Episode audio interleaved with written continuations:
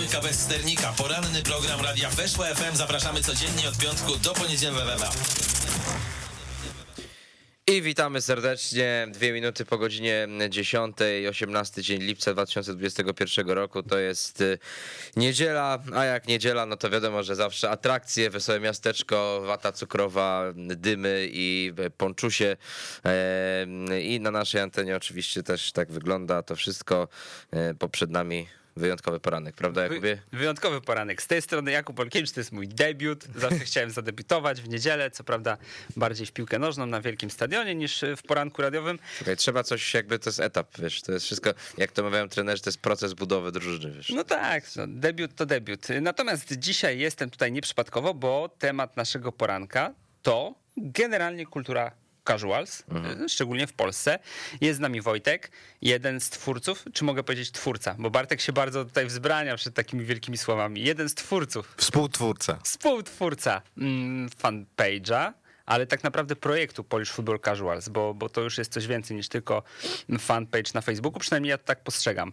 Jakbyś mógł, Wojtek, nam streścić, bo myślę, że nie wszyscy słuchacze e, wiedzą, jak powstało Polish Football Casuals i, i jaki tak naprawdę był cel, bo Bartek tak zajawił, tutaj zdradzę, że, że Bartek, czyli e, jeden z, z naszych e, no, sponsorów, to źle brzmi, jeden z partnerów audycji 2 jest Grześ Tetrycy, który, który jest współwłaścicielem sklepu Klober na Mazowieckiej, no, powiedział, że to jest generalnie projekt, który ma pokazać, że piłka nożna to nie jest tylko 90 minut, ale też coś przed i coś po e, i cała wielka narość kulturowa, która za tym stoi. Mhm.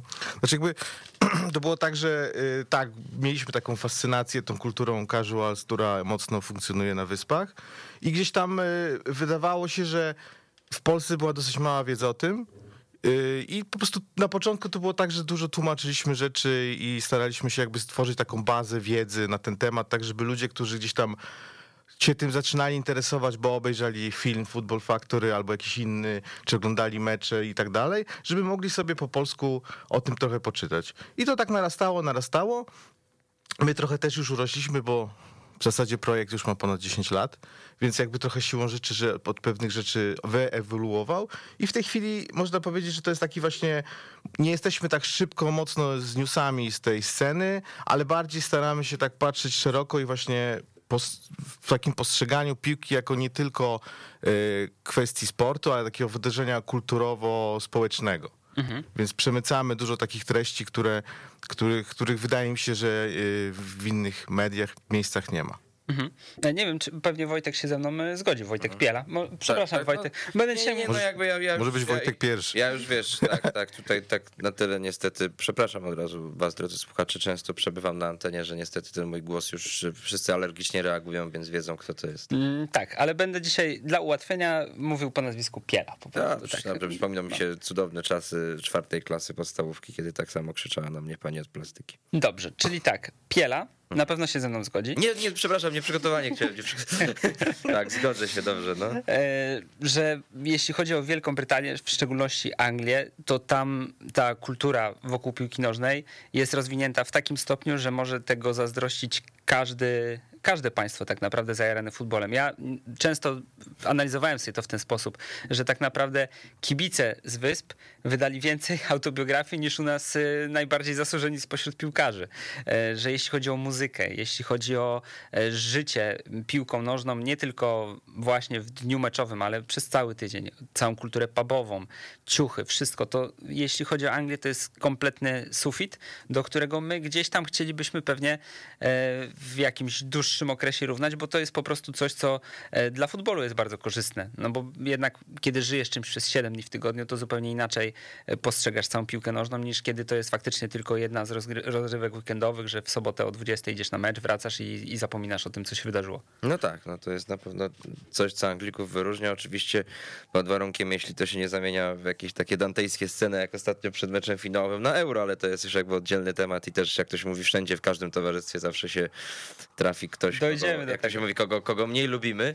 Dojdziemy do E, tego. tego, ale, ja- ale mam też historię taką przyjemną, bardziej y, sympatyczną, bo rozmawiałem niedawno z Michałem Helikiem, który jest piłkarzem Barnsley i mówi mi, że no to jest tak zawodnik, który występuje w Championship, co prawda no miał niezły sezon i dostał nagrodę od kibiców, ale no nie żaden tam nie wiadomo jaki gwiazdor, natomiast no mówił mi, że kiedy tam była ta największa fala pandemii, no to nawet w maseczce go ludzie gdzieś tam w sklepie rozpoznawali, ci mali chłopcy, którzy tam gdzieś marzą o byciu wielkimi piłkarzami, no to tak podchodzili do niego z jakimiś kartkami, żeby im podpisał tak jakby, no nie wiem, do Johna Terego albo Rio Ferdinanda, a nie tam do jakiegoś tam Michałka, co z ruchu Chorzów wyjechał z Polski, także no, gdzie też dookoła jest mnóstwo wielkich klubów, tak, no bo przecież w Anglii mamy i Manchester United i, i Chelsea i, i, i Liverpool, a mimo tego no jest taki bardzo chyba kult kibicowania lokalnego, że niezależnie w której tam lidze gra ta twoja drużyna z miasta, czy to jest druga, czy czwarta, czy nawet szósta, czy Premier League, no to po prostu wrastasz w tym i, e, i chodzisz na mecze tego zespołu. Trochę to jest też minimalnie inaczej niż, niż w Hiszpanii, bo oczywiście w Hiszpanii też duża fajna kultura kibicowania i, i lokalnego, ale jednak tam niezależnie od regionu, w którym się znajdujesz, zawsze się musisz opowiedzieć, albo często się opowiadasz albo za Realem, albo za Barceloną, czyli na przykład jesteś z Andaluzji, no to wybierasz sobie, dobra, Betis albo Sevilla, chodzisz na mecze, ale też masz, gdzieś, jesteś, jesteś gdzieś przypisany albo do Realu, albo do Barcelony, jednak ten duopol jest taki dosyć spory. No, Redak- redaktorze, ale ja nie ciebie pytałem w ogóle. jak, Ale same mądre rzeczy mówi. Ale nie masz racji. A wiecie, co jest fajne w Anglii? To jest to, że po prostu e, jakby Jak każdy się określa e, w jakimś tam stopniu za mało lata i później zostaje z tym klubem do, reszt- na, na, do końca życia. Niezależnie w którą stronę pójdzie. Czy zostanie roboto, robolem, czy zostanie gościem, który będzie pracował w parlamencie, to on jest kibicem. Więc jakby to życie tym, tym piłką jest y, cały czas, niezależnie od wieku, a u nas w pewnym momencie następuje odcięcie. Jakby ludzie dorośleją, w cudzysłowie, i już gdzieś tam nie jest to tak jasno, jakby tego artykułują. Masz w Anglii artystów, pisarzy, malarzy, nie wiem, polityków, oni wszyscy, można powiedzieć, komu oni kibicują i oni naprawdę tym klubom kibicują. U nas jest tak, że oczywiście był Donald Tusk, który był jakoś w miarę określony, ale cała reszta gdzieś tam się z tym chowa, bo to jest trochę wstyd. I to jest pewnie jakiś tam problem i to pokutuje tym, że u nas właśnie tej kultury dookoła tej piłki jest zdecydowanie mniej. Wiesz co, zwróciłeś tutaj uwagę na dosyć ciekawą kwestię, tak sobie teraz pomyślałem, bo na przykład mnóstwo znajdziesz wśród celebrytów, właśnie artystów i tak dalej, kibiców Legii Warszawa, ale bardziej sympatyków, bo przyjechali do Warszawy tutaj pracować, przyjechali tutaj studiować i tak dalej i od tej pory utożsamiają się, się z Legią. Może to są, wiesz, sympatycy cateringu na Legii. Miałem taką, przemknął mi to przez głowę.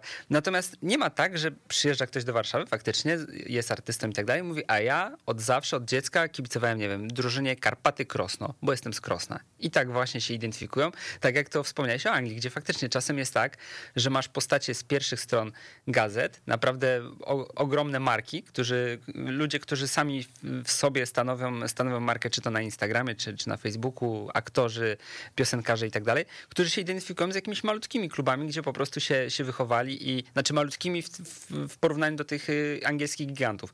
I oni cały czas tę swoją, e, to swoje lokalne przywiązanie manifestują. No wiesz, może to jest jeszcze pokłosiem tego, wiesz, tego kibicowania w właściwie wymiarze polskim, że jednak w momencie, w którym jest się kibicem innego klubu, a się funkcjonuje w Warszawie, no to możesz się liczyć z jakimiś różnymi problemami, czy nawet takim ostracyzmem pewnie towarzyskim. Być może takie funkcjonuje, to zależy pewnie od środowiska. No ale jednak u nas gdzieś ta, ta jasne określenie Lech, Legia i tak dalej, no to jest dużo bardziej jakby mocne niż pewnie w Anglii. No. Pewnie łatwiej jest tam funkcjonować, mimo że się kibicuje różnym dwóm klubom. A u nas te, ta, ta przeszłość cały czas jest silna i, i to może na to rzutuje. No w sumie znam raperów, którzy unikali jednoznacznej identyfikacji Wiesz, z klubowej. raperami jest jeszcze trudniej, no bo oni tak jeżdżą na koncerty i, i jakby można pojechać do obcego miasta i się na, źle napatoczyć. No to wiesz, to, to trochę inaczej. Pewnie polityk, który chce robić karierę w Warszawie, jeżeli się jasno opowiada za, e, za innym klubem z innego miasta, no to też pewnie będzie mu trudniej. I pewnie tak samo jest i wśród pewników i tak dalej, i tak dalej. Więc trochę jednak mamy do tego bardziej, albo przynajmniej jest obawa, że mamy do tego podejście bardziej takie e, jakby sztywne. A szkoda w sumie, szkoda, bo to były nawet urocze historie, jakby jakiś polityk próbował tam lata dzieciństwa wspominać i opowiadał, jak chodził na młyn gdzieś właśnie, nie wiem, na Krośniewankę, Krośniewice. No ale jakby nasza powracająca gwiazda Donald Tusk nie chwalił się właśnie takimi rzeczami? No tak, tak, powracająca gwiazda w sumie miał takie epizody, gdzie się chwalił, choć kibice Lechii nie zawsze podchodzili do tego w taki sposób, jak on pewnie tego W oczekiwał. Ekstraklasie teraz jest moda na powroty, więc akurat. W sumie tak. Znaczy, ja też pamiętam, jak prezes telewizji e, opowiadał o różnych swoich przebojach. Zresztą ostatnio... telewizji chyba była akcja, jak tam z wielką flagą w ogóle Lechii gdzieś tam biegał właśnie a propos cateringu na Legii. Ty Tam, gdzie byłeś? ten catering jest. Byłeś wtedy? Na Nie byłem, ale widziałem nagranie. Tak, to, Ale znam kogoś, kto był i opowiedział mi to i owo. ale to taka ciężka chuligańska akcja, że Tak, Warszawa taka, taka, wiesz, widać, widać, że to wystał z mlekiem matki. No. Tak, nie, ja czytałem, e, czytałem książkę Biało-Zielona Lechia. To jest w ogóle też e, coś, coś fajnego, że takie książki jednak są. Jak się gdzieś mocno poszpera, e, przepraszam, nie Biało-Zielona Lechia, tylko Biało-Zielona Solidarność, gdzie mm, ksiądz Jarosław Wąsowicz dość szczegółowo opisał e, związki pomiędzy podziemiem antykomunistycznym w, w, w czasach PRL-u, a, a, a światem kibicowskim. No i tam faktycznie były opisane niektóre akcje Jacka Kurskiego, ale nie tylko, bo to też jest dosyć e, znamienne, że tam faktycznie podziały polityczne, PO, PiS i tak dalej kompletnie zanikały, bo jeśli chodzi o antykomunizm, to wszyscy szli e, ramię w ramię w tamtym, w tamtym okresie. Natomiast e, wracając do tematu casuals, gdybyś miał wskazać takie filary, na czym się opiera ta kultura, bo no wiadomo, wszyscy pewnie w jakiś sposób się odnosimy do tego, jak wygląda kultura hip-hopowa, gdzie są cztery filary. E, Czy w tym, w tym nurcie też jakieś można by było wyróżnić? Wiesz, co, to tak chyba nie jest tak jasno określone, no ale generalnie chodzi o to, że po prostu jest się aktywnym kibicem, w rozumieniu jakby dla lokalnego kraju, co jest bycie aktywnym i gdzieś tam ma się, zwraca uwagę na te, te rzeczy związane z y, no jednak gdzieś tam trzeba to sprowadzić do kwestii ubioru, bo to tak naprawdę wokół tego funkcjonuje. To znaczy jakby to jest, kultura casual to jest taka typowa jakby subkultura brytyjska. Czyli, że byli jakiś tam młodsi, byli skinny i tak dalej i z każdą kolejną subkulturą coraz mniejszy był jakby bagaż e, jakby ideologiczny. I to jest taka jedna, to w ogóle się mówi, że to jest jedna z ostatnich subkultur w ogóle, bo w tej chwili jakby nie ma subkultur, bo wszyscy są mniej więcej tacy sami przemieleni przez internet, a to była taka jedna z ostatnich subkultur, gdzie było, już tej, tej ideologii było dużo mniej, bo ta wszystko ideologia była związana z tym, żeby jeździć na wyjazdy, dobrze się bawić i, i lać przeciwników, a przy okazji jakby ubierać się naprawdę y, w, w, w, w fajne rzeczy, drogie rzeczy i tak dalej. Jakby background tego był taki, że w ogóle powstało to w Liverpoolu w latach 80., gdy, gdy Liverpool odnosił wielkie sukcesy. Jeździł po, po całej Europie ze swoim, kibice jeździli po całej Europie ze swoim klubem, jechali do jakiegoś, nie wiem, Rzymu czy Mediolanu. Lata 80., duży sklep, dużej marki, jeden dziadziuś na ochronie, nagle wpada 20 kibiców i czyści cały sklep. I oni tak sobie jeździli, kradli te rzeczy, kradli różne. I kradli takie rzeczy, których tam nie było, a, a te wszystkie marki takie y, z, sportwear, że tak się wyrażę, to właśnie one powstawały głównie we Włoszech i, i stamtąd one właśnie przepłynęły do Anglii. I, to był ten taki sympatyczny kontrast. Był gość, który pracował w dokach Liverpoolu, zarabiał tam, nie wiem, jakąś tam krajówkę albo niewiele więcej, a chodzi w kurtce, która była warta cztery krajówki. I to było takie typowo angielskie podejście, no. Nie stać mnie, stać mnie. I se chodził. Śmialiśmy się z kolegami, że pierwszą kurtkę Stone Island trzeba ukraść. I, nie, tak jak pierwszy milion, że jeśli chodzi o kurtki Stone Island, to ceny, ceny nadal są dość wysokie.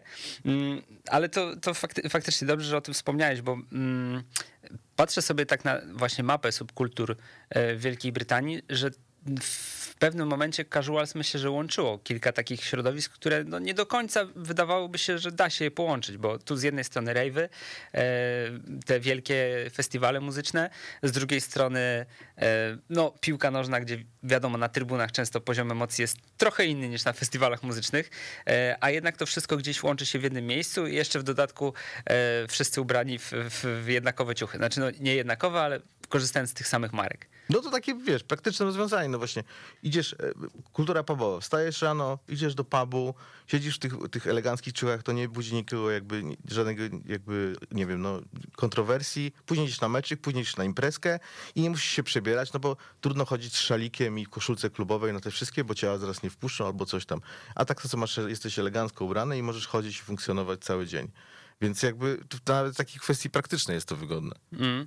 P- Pamiętam, jak e, kultura casuals w Polsce jeszcze raczkowała, czyli w w momencie, kiedy tak naprawdę wy zaczynaliście to wszystko popularyzować, e, gdzieś był taki dosyć szeroki opis, że mm, pierwszym celem e, ubierania tej- tych, tych drogich marek, tego strojenia się w e, ciuchy, które nie rzucały się w oczy policji w Wielkiej Brytanii, no to było właśnie ominięcie e, tych, tych czułych kamer i, i ominięcie oczu policji, żeby po prostu nie wyróżniać się z tłumu. Natomiast w Polsce, kiedy zakładałeś sobie na przykład gogle albo, albo kurtkę Stone Island, od razu się wyróżniałeś. Od razu każdy wiedział, że tak, jesteś z klimatu, jesteś człowiekiem, który, który się udziela na trybunach. To, takie wywrócenie trochę do góry nogami. Znaczy ja powiem, moim zdaniem to, to jest też to nie do końca tak jest. W sensie, że to jest jakiś taki mit chyba, który powstał, bo to dalej tak wygląda. W sensie, jak idzie 20 młodych, zdrowych chłopów ubranych niezależnie jak, to i tak policja ich zobaczy.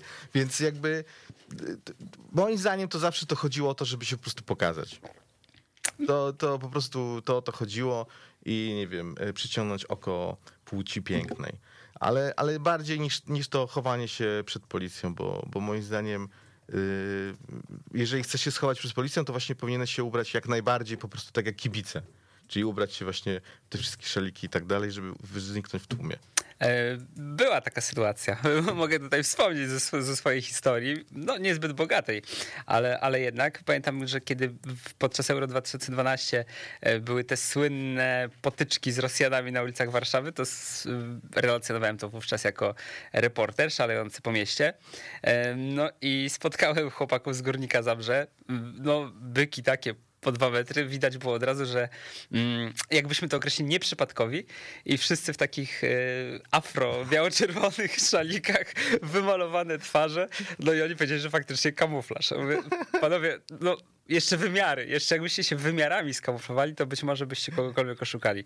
No i faktycznie pogadałem z nimi chwilę i jakieś, nie wiem, 20 minut później widziałem, że cała grupa już otoczona przez policję i niestety, ale kamuflaż się na niewiele przydał, bo, polscy kibice wyróżniają się rozmiarami również, nie tylko. mm, No tak, i w tym, tego samego, właśnie w tym samym też pewnie okresie y, Wojtek y, Mucha, zdaje się, to jest ten z Krakowa. On jakby też był po- początkującym dziennikarzem i w kurce Stone Island latał i robił wywiady z Rosjanami. Skończyło się tym, że y, no niestety dostał w ogóle pozdrawiamy Wojtka i, y, no, i od tamtej pory już wiesz, nie wierzył w te, ten kamuflaż kamu, casualowy. Tak, ja wtedy minąłem się z nim w momencie, kiedy on dostał w to ucho. Ja byłem, w, no jeszcze nie byłem na tym poziomie, żeby sobie nosić kurteczkę Stone Island, ale miałem takie spodnie w kratę i polóweczkę. Więc, no i jak miałem spodnie w kratę, polóweczkę i taką czapeczkę czaw, yy, też, też w kratę, no to najpierw dostałem cepa od Rosjan, a potem policja jeszcze mnie namierzyła i zagazowała. Więc stwierdziłem, że pierdziele, nie ubieram się w taki sposób na, na jakiekolwiek dziennikarskie akcje, bo to nie ma sensu, totalnie. E, No dobra, to mam taką propozycję, żebyśmy posłuchali utworu, bo wybrałem go, taki, który jest w waszym opisie nawet, E, czyli Eldo Pius Szyk, a potem sobie pogadamy trochę też o muzyce. Eldo Pius Szyk, nawet z cenzurą, bo, bo to radio i bo to niedziela. Tak. Ale delikatną, Jeszcze, jeszcze przed sumą jest, także to musi być jeszcze z cenzurą. tak, żeby nikt nie zdążył nagrzeszyć. Także Tak. posłuchamy sobie i po krótkiej przerwie wracamy do was. Dwójka bez sternika. Uwielbiam ten utwór, od, odkąd pamiętam. Mm, Jeden chyba z pierwszych, który miałem w aucie, tak, y, no to było moje pierwsze auto, takie, takie prawdziwe, Opel Kadett, rocznik 9.1, szeroko otwarte szyby, wolum na maksa i okazało się, jak to sobie dobrze przeliczyłem, że audio wraz z moimi pięcioma płytami jest warte więcej niż całe to auto. To, to też w jakimś, w jakimś utworze, nie pamiętam, chyba, chyba procentem by, było właśnie, że tu, gdzie auto jest warte mniej niż audio. I tu, gdzie tańczą, bo koka im nie daje zasnąć, tak szły te wersje. Natomiast e, chcieliśmy powrócić na chwilę do tematu filmowego, bo muszę przyznać, że jeśli chodzi o e, hmm, rozpoczęcie ubierania się w taki sposób, że mam na przykład białe buty, tak jak mam dzisiaj, i często polóweczkę, tak jak mam dość często, to się zaczęło właśnie od Football Factory. To jest chyba pozycja absolutnie kultowa, jeśli chodzi o rozwój kultury casual poza Wielką Brytanią. To jest moja teza. Wojtek, możesz mnie teraz zweryfikować i powiedzieć, że to nieprawda na przykład. Nie, no myślę, że to jest prawda. Znaczy jakby na pewno te filmy są bardzo popularne i one rozpropagowały to, bo też były dobrze zrobione. To w ogóle jest fajne, bo to jest ten film, w którym y, jakby nie ma w ogóle nic z meczu. To jest to jego, jakby ta, ten jego, jego ten taki urok, że właśnie nie ma jakby żadnych relacji, w przeciwieństwie do tej wersji amerykańskiej z Frodo, gdzie, gdzie tego meczu jest trochę więcej i też jakby ten, ten klimacik jest y, trochę bardziej taki spowszechniony. I z tego, co ja gdzieś tam czytałem, to generalnie na Wyspach jest takie od, podejście do tego z dużym przymrużeniem oka, ale bez wątpienia te filmy zrobiły bardzo dużo dla, dla y, rozpropagowania tej kultury na świecie. I zresztą takim chyba ostatnim takim filmem, który jest też w tym klimacie i też jest dosyć bardzo popularny, no to jest ten około futbola rosyjski. Którego tam próbują od kilku lat zrobić dwójkę, ale cały czas nie mogą biedacy zebrać pieniędzy, ale, ale jakby on też tak bardzo fajnie to pokazuje i też pokazuje tą ewolucję, czyli coś, co się urodziło w dokach, yy, w dokach tam Liverpoolu, jest teraz powszechne na całym świecie i jest jakimś na przykład standardem wśród yy, młodej klasy średniej Moskwy. Mhm. No, Football Factory to w ogóle był taki początek chyba e, takiej kibicowskiej kariery w pełnym tego słowa znaczeniu danego Dajera, który od tej pory zaczął jeździć na wyjazdy z naprawdę ciekawymi ekipami, łącznie, łącznie z Krakowią. E, na pewno wiesz lepiej. Powiedz, czy on miał wiarygodność podczas robienia tych wszystkich programów? Bo wydawało mi się, można było odnieść takie wrażenie, że to nie jest do końca tak, że dany Dyer jest traktowany jako przyjechał pan celebryta z, z Londynu i teraz będzie tutaj sobie kręcił coś, tylko faktycznie traktowali go z dosyć dużym zaufaniem ludzie. Wiesz co, ja nie wiem jak to do końca było. Na pewno takie rzeczy to się pewnie załatwia z jakimiś insiderami, czyli kogo się znajduje lokalnie, kto ma wejścia. No wiem, że na przykład Legia odmówiła. A, a gdzieś tam właśnie y, Wisła była ok, tam chyba z Lechem to tak trochę się tylko minęli i też nie było za bardzo, więc to jest taka kwestia. No ale, ale na przykład pojechali do Belgradu, no to tam chłopaki z giwerami latali i chyba któryś z nich miał w ogóle później z tego tytułu jakieś problemy y, prawne, więc to, to jest tak, że jest jakiś taki pewnie urok te, tego, że przyjeżdża znany pan z zagranicy i mimo wszystko ludzie się na to jakoś tam na to łapią. Przynajmniej nie wszyscy, no ale... Zwłaszcza, że jeszcze wszyscy go kojarzyliśmy, może nie do końca z filmów, tylko konkretnie z tego Football Factory, że to jest gość, no taki jak my, przecież widzieliśmy. No, no, tak, no, tak, no tak. Nieważne, że on tam być może w życiu prywatnym to nie wie, co to, co to szalik, prawda? Ale nie, nie, no on jest chyba fanem West Hamu. Takim, Tak, tak. takim... Jest, jest młotem, e, śpiewa o bąbelkach. E, Powiedz, ty Piela widziałeś w ogóle Football Factory?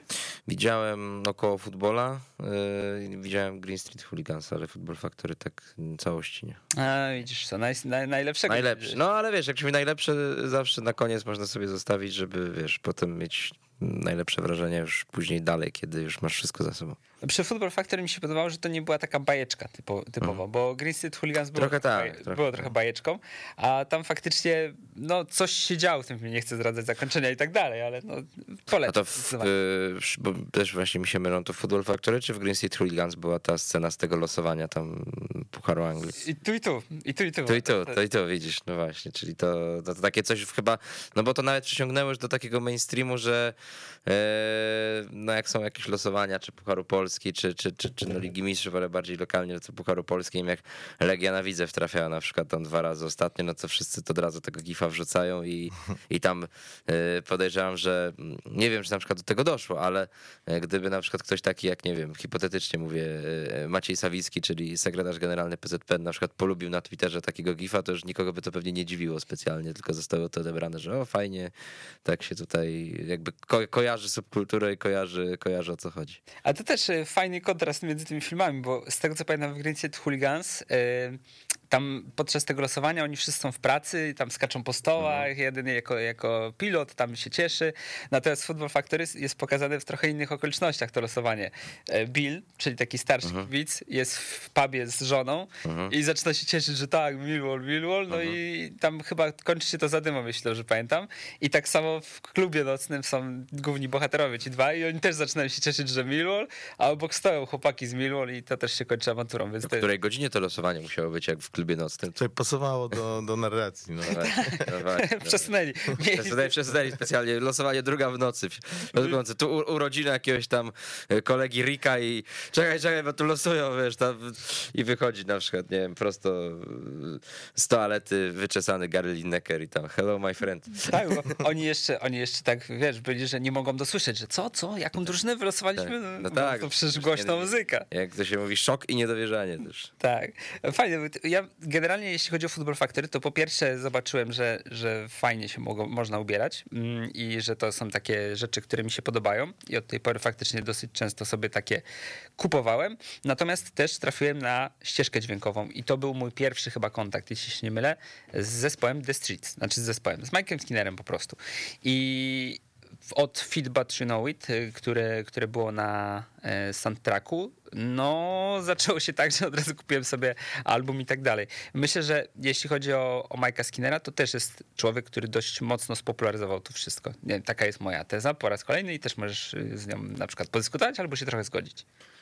No, no tak, no jakby, ale wiesz co, on był dużo bardziej znany. Znaczy on był super znany jeszcze przed tym filmem, nie? Jakby Original Pilot Materials to jest w ogóle jakaś taka płyta, która jest tam w Anglii kultowa i jakby są ludzie, którzy twierdzą, że jest w ogóle ich płyta pokoleniowa.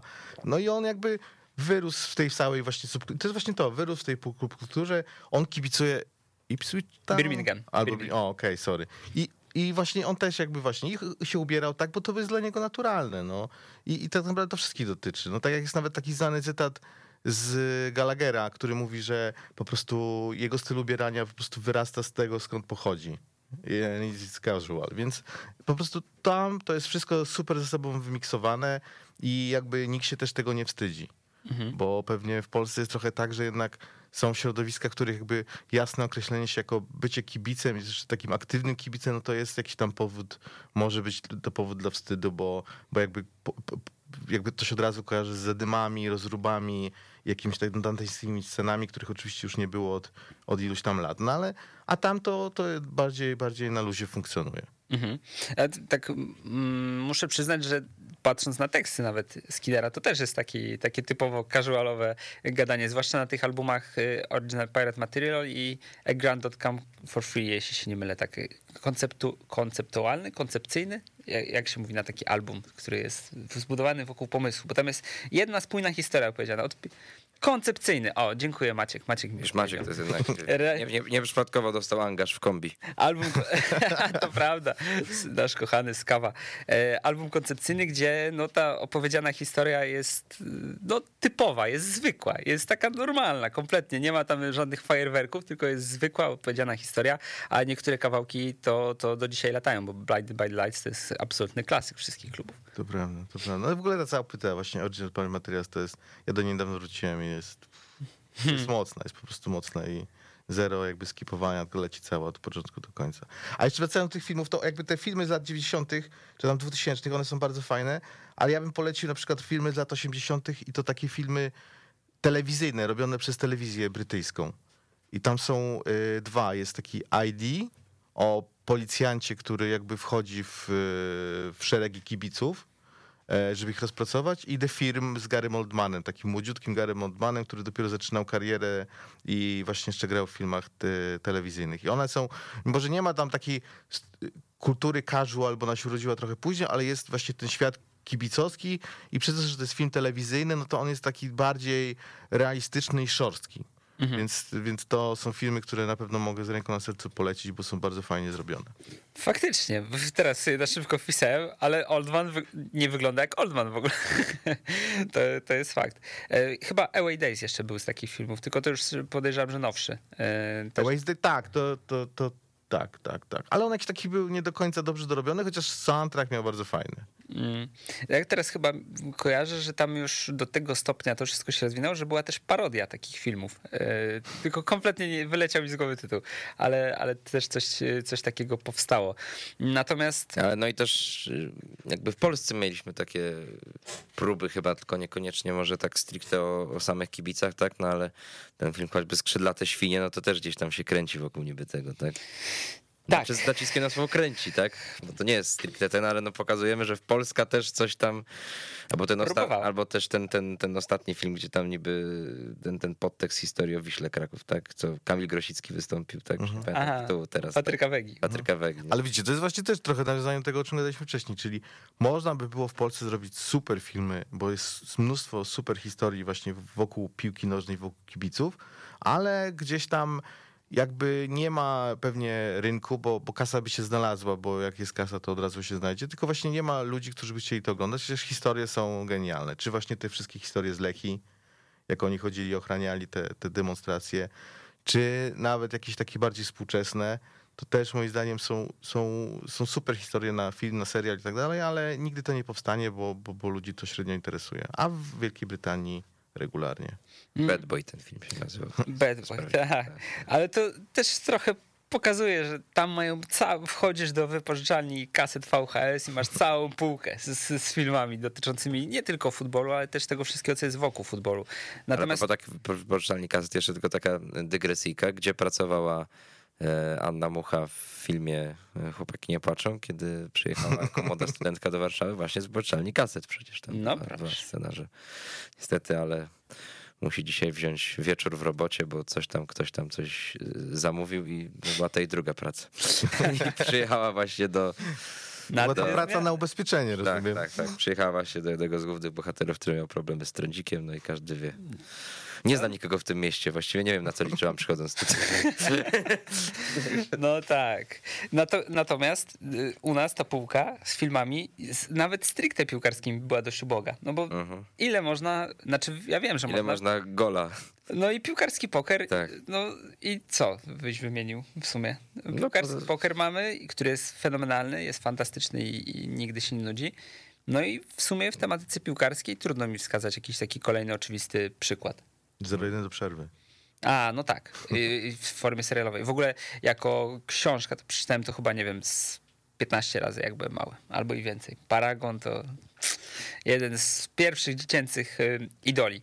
No, ale to też pokazuje właśnie, że piłka nożna w Polsce nie jest, bo tak my zawsze mówimy, że sport narodowy, sport narodowy i w ogóle wszyscy się interesują, ale z tego zainteresowania nie za wiele wynika. Nie wiem, czy, czy podzielacie takie moje zdanie, że generalnie jeśli chcesz napisać książkę o piłce nożnej, albo chcesz zrobić film o piłce nożnej, albo nagrać serial, albo jeszcze coś wokół tej piłki nożnej zrobić, no to, to wcale nie cieszy się to jakimś szalonym zainteresowaniem. No tak, a to wiesz, pewnie się bierze też z tego poziomu sportowego trochę, nie? Że ta piłka się tak ludziom w ostatnich latach kojarzy, że to tam jakieś dziady biegają po boisku i jak można wokół tego jakieś piękne historie tworzyć, że pewnie no właśnie też w Anglii jest mimo wszystko inny potencjał ku temu, bo no te kluby są gdzieś też liczące, czy ta liga jest licząca się gdzieś tam na, na świecie i okej, no też mówimy na przykład o o Millwall, tak, które powiedzmy, że nie jest jakimś nie wiadomo jakim klubem, ale mam wrażenie, że tam jest jakiś taki większy szacunek albo większa podjarka tym wszystkim właśnie z tego względu, że nawet ostatnio, tak, no football coming home, tak, że no gramy w finale Mistrzostw Europy, no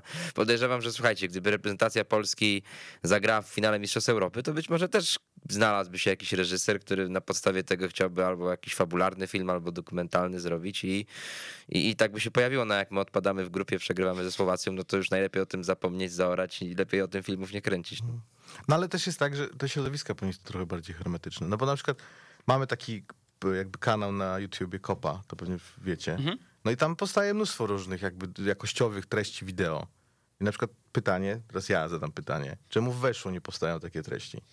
Mm. Ha! No, jest program 2 jest gdzieś widzę trecy, serdecznie polecam. Natomiast y, ja kiedyś y, miałem, może nie ambicje, ale tak miałem taki pomysł, że być może to jest jakiś, y, jakiś fajny sposób na to, żeby pokazać coś nowego, ale y, Radek Rzeźnikiewicz y, z kanału Kartofliska, który też współpracował w pewnym okresie, jego firma współpracowała z Polsat Play, nagrał program Fanatyk on liczył sześć odcinków, no i faktycznie napotykaliśmy na opór z dwóch stron. Tak nie chcę mówić zaradka jakoś, bo to on był twórcą i tak dalej, ale ja jako człowiek, który to współtworzył, zbierał na przykład materiały czy, czy setki, mm, no to było na przykład tak, że jedziemy do jakiejś ekipy, rozmawiamy sobie poza mikrofonem, wszystko, a tu, tam, super, anegdoty się sypią, leje się wszystko, tutaj naprawdę jest e, doskonale. Natomiast e, włączamy kamerę, jest No tak, jesteśmy tutaj kibicami Anwilu Wocławek. Nie, to jest, że, że, że nas nie interesuje, znaczy się, bo policja w ogóle jest na stadionie i, i oni będą rozkwiniali potem kto. Tak.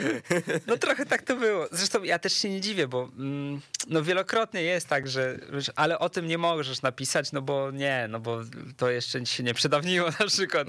To, o tym jeszcze nie powinno się mówić. E, No i to jest ten opór z jednej strony, no a z drugiej strony idziesz do kogokolwiek, do, idziesz do szefa, nie wiem, telewizji mówisz, że chciałbyś zrobić coś takiego. Mówi, co? O tych chuliganach, o tych bandytach, daj spokój, nigdy, człowieku. Albo wiesz, bo masz dwie skrajności. Albo masz po prostu aktywnych kibiców, którzy mają coś tam zawsze do ukrycia, albo masz takich totalnie jakby właśnie luźnych ludzi, którzy, o których nie ma o co powiedzieć. Nie ma niczego pomiędzy, więc może to właśnie o to chodzi. A ja mam takie wrażenie, to pewnie moje skrzywienie, bo, bo sam najbliżej trzymam się z, z tymi grupami, że mega fajne by było opisanie grup ultras, bo grupy ultras w Polsce myślę, że zrobiły mega dużo dobrego właśnie dla, dla całej kultury futbolowej, dlatego że oni od zawsze się wznoszą trochę ponad to wszystko, co się dzieje, a przy tym nie są to ludzie, którzy po godzinach zajmują się różnymi rzeczami, o których nie mogą powiedzieć do kamery, bo by od razu przyjechało CBS na przykład. E, I te grupy ultras strasznie mi żal, że oni zupełnie nie mają parcia na szkło, bo tyle, co w życiu poznałem osób związanych z tym, z tym środowiskiem, każda z nich ma takie niewiarygodne historie, każda z nich ma takie super anegdoty, a przy czym zazwyczaj to są kreatywni, błyskotliwi ludzie, no bo mm, tworzenie opraw często opiera się na tym, żeby, żeby gdzieś zaskoczyć kreatywnością i błyskotliwością, e, że to jest ogromne, niewykorzystane totalnie pole, ale za każdym razem, kiedy mówię, no chodź, weź, opowiedz coś, przyjdź tu, gdzie tam nie, gdzie, ja się nie nadaję, zresztą i tak mi nie pozwolą, bo to wiesz, bo to Tak. e, chuligani się to wiedzą, że my... To, Że to- tutaj z mediami się tam, wiesz, kumamy. Nie, no to, to, jest, to jest prawda, ale ja też mam taką historię, że mm, no w jakichś takich pojedynczych przypadkach bywa tak, że jednak też i ci kibice chcą się powiedzmy wypowiadać, to mówimy o tych jakichś działalnościach charytatywnych czy dobroczynnych, no bo poza tym, że kibole perfidnie się biją przy autostradach, y, no to też czasami na przykład potrafią w Centrum Zdrowia Dziecka jakiś sprzęt y, kupić albo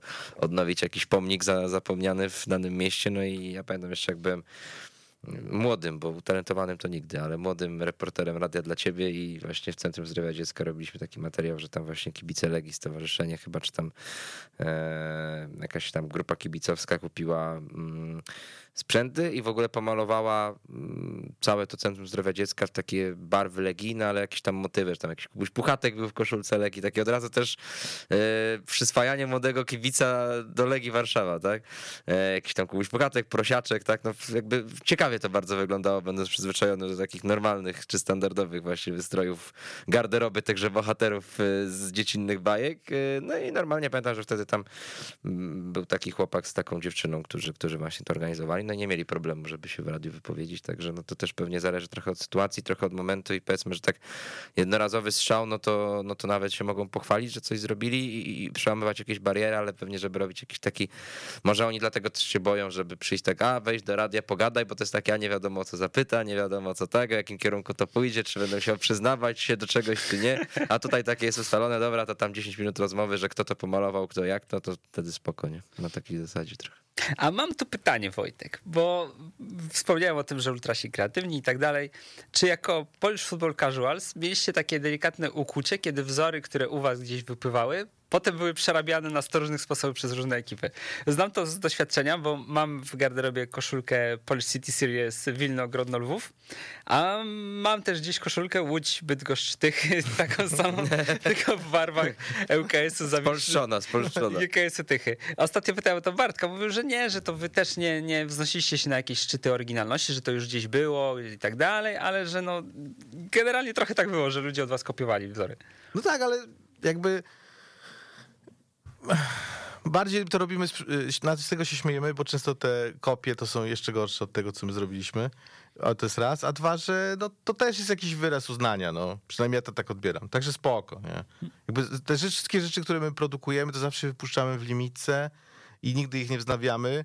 Więc tak naprawdę to nie jest tak, że y, jakby jeżeli ktoś kupił produkt od nas, to on wie, że, że to jest ten produkt i on raczej go więcej nie spotka, więc tak naprawdę pewnie to też jego podbudowuje, jak sobie widzi, że, ktoś tam nosi marną kopię tego, co już dostał u nas. Mhm. Wspomnę w sumie o tym, bo tak wyskoczyłem z tymi koszulkami bez żadnej zajawki, że Polish Football Casuals oprócz tego, że, że to fanpage, to też marka tak naprawdę, bo macie już tych projektów sporo, niektóre dosyć ambitne, bo tak trzeba określić na przykład współpracę z y, PGR. Tak przynajmniej ja to postrzegam. No tak, tak, staramy się, aczkolwiek jakby ta cała działalność nie jest naszą jakby główną działalnością zawodową, więc siłą rzeczy jakby tego czasu jest dużo mniej na to, ale się staramy, ambitne plany mamy, zdarzamy się trochę z rzeczywistością niestety, ale jakby no, fajne rzeczy szykujemy, także uważajcie. U, ulubiony projekt? Ulubiony projekt? Wiesz co, ja dużym sentymentem darzę te pierwsze właśnie koszulki, bo one były takie bardzo świeże i naprawdę fajne, a taki najbardziej ulubiony to chyba ten ostatni jakby Broodball, czyli że zrobiliśmy jakby serię ciuchów taką inspirowaną architekturą brutalistyczną stadionów piłkarskich. Kurczę, to powiem ci, że to cała akcja promocyjna, wszystko wokół tego mega trafiło w, w moje gusta, dlatego że no, nasz stadion ŁKS-u stary, o to był taki brutalizm ciężki, ta trybuna w środku której był e, Na Stadio da Gruz. no. Estadio da Cruz. W środku była, były trzy hale tak naprawdę. Znaczy jedna długa hala, gdzie były trzy boiska do, do siatkówki, koszykówki, do piłki ręcznej i tak dalej.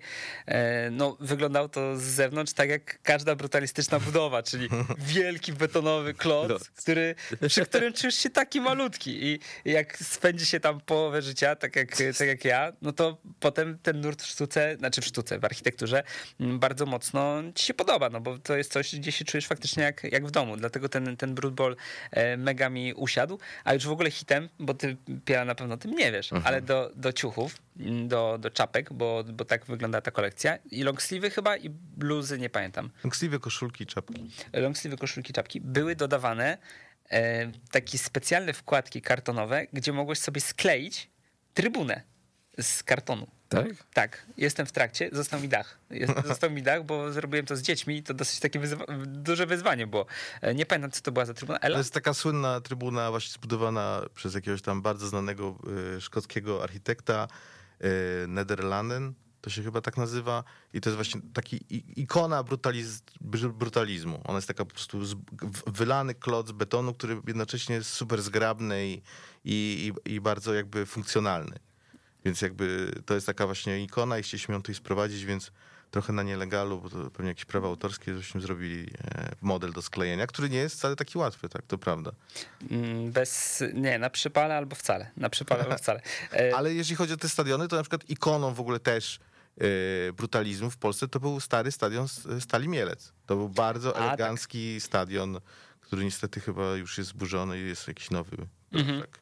Brutalizmu w- ikoną w Polsce to chyba też był ten żagiel słynny na stadionie Polonii Bytom, który został zamontowany. Ten, ten taki daszek y, y, nad trybuną, jak Polonia Bytom awansowała do ekstraklasy i stadion musiał spełnić wymogi, żeby tam jakaś część trybuna VIP chyba była zadaszona, to po prostu postawili taki żagiel chamski i tak stał przez parę lat i, i, nie silili się na jakieś nie wiadomo jakie wyszukane architektoniczne rozwiązania, tylko takie panie weź to przykreś do budu i będzie dobrze.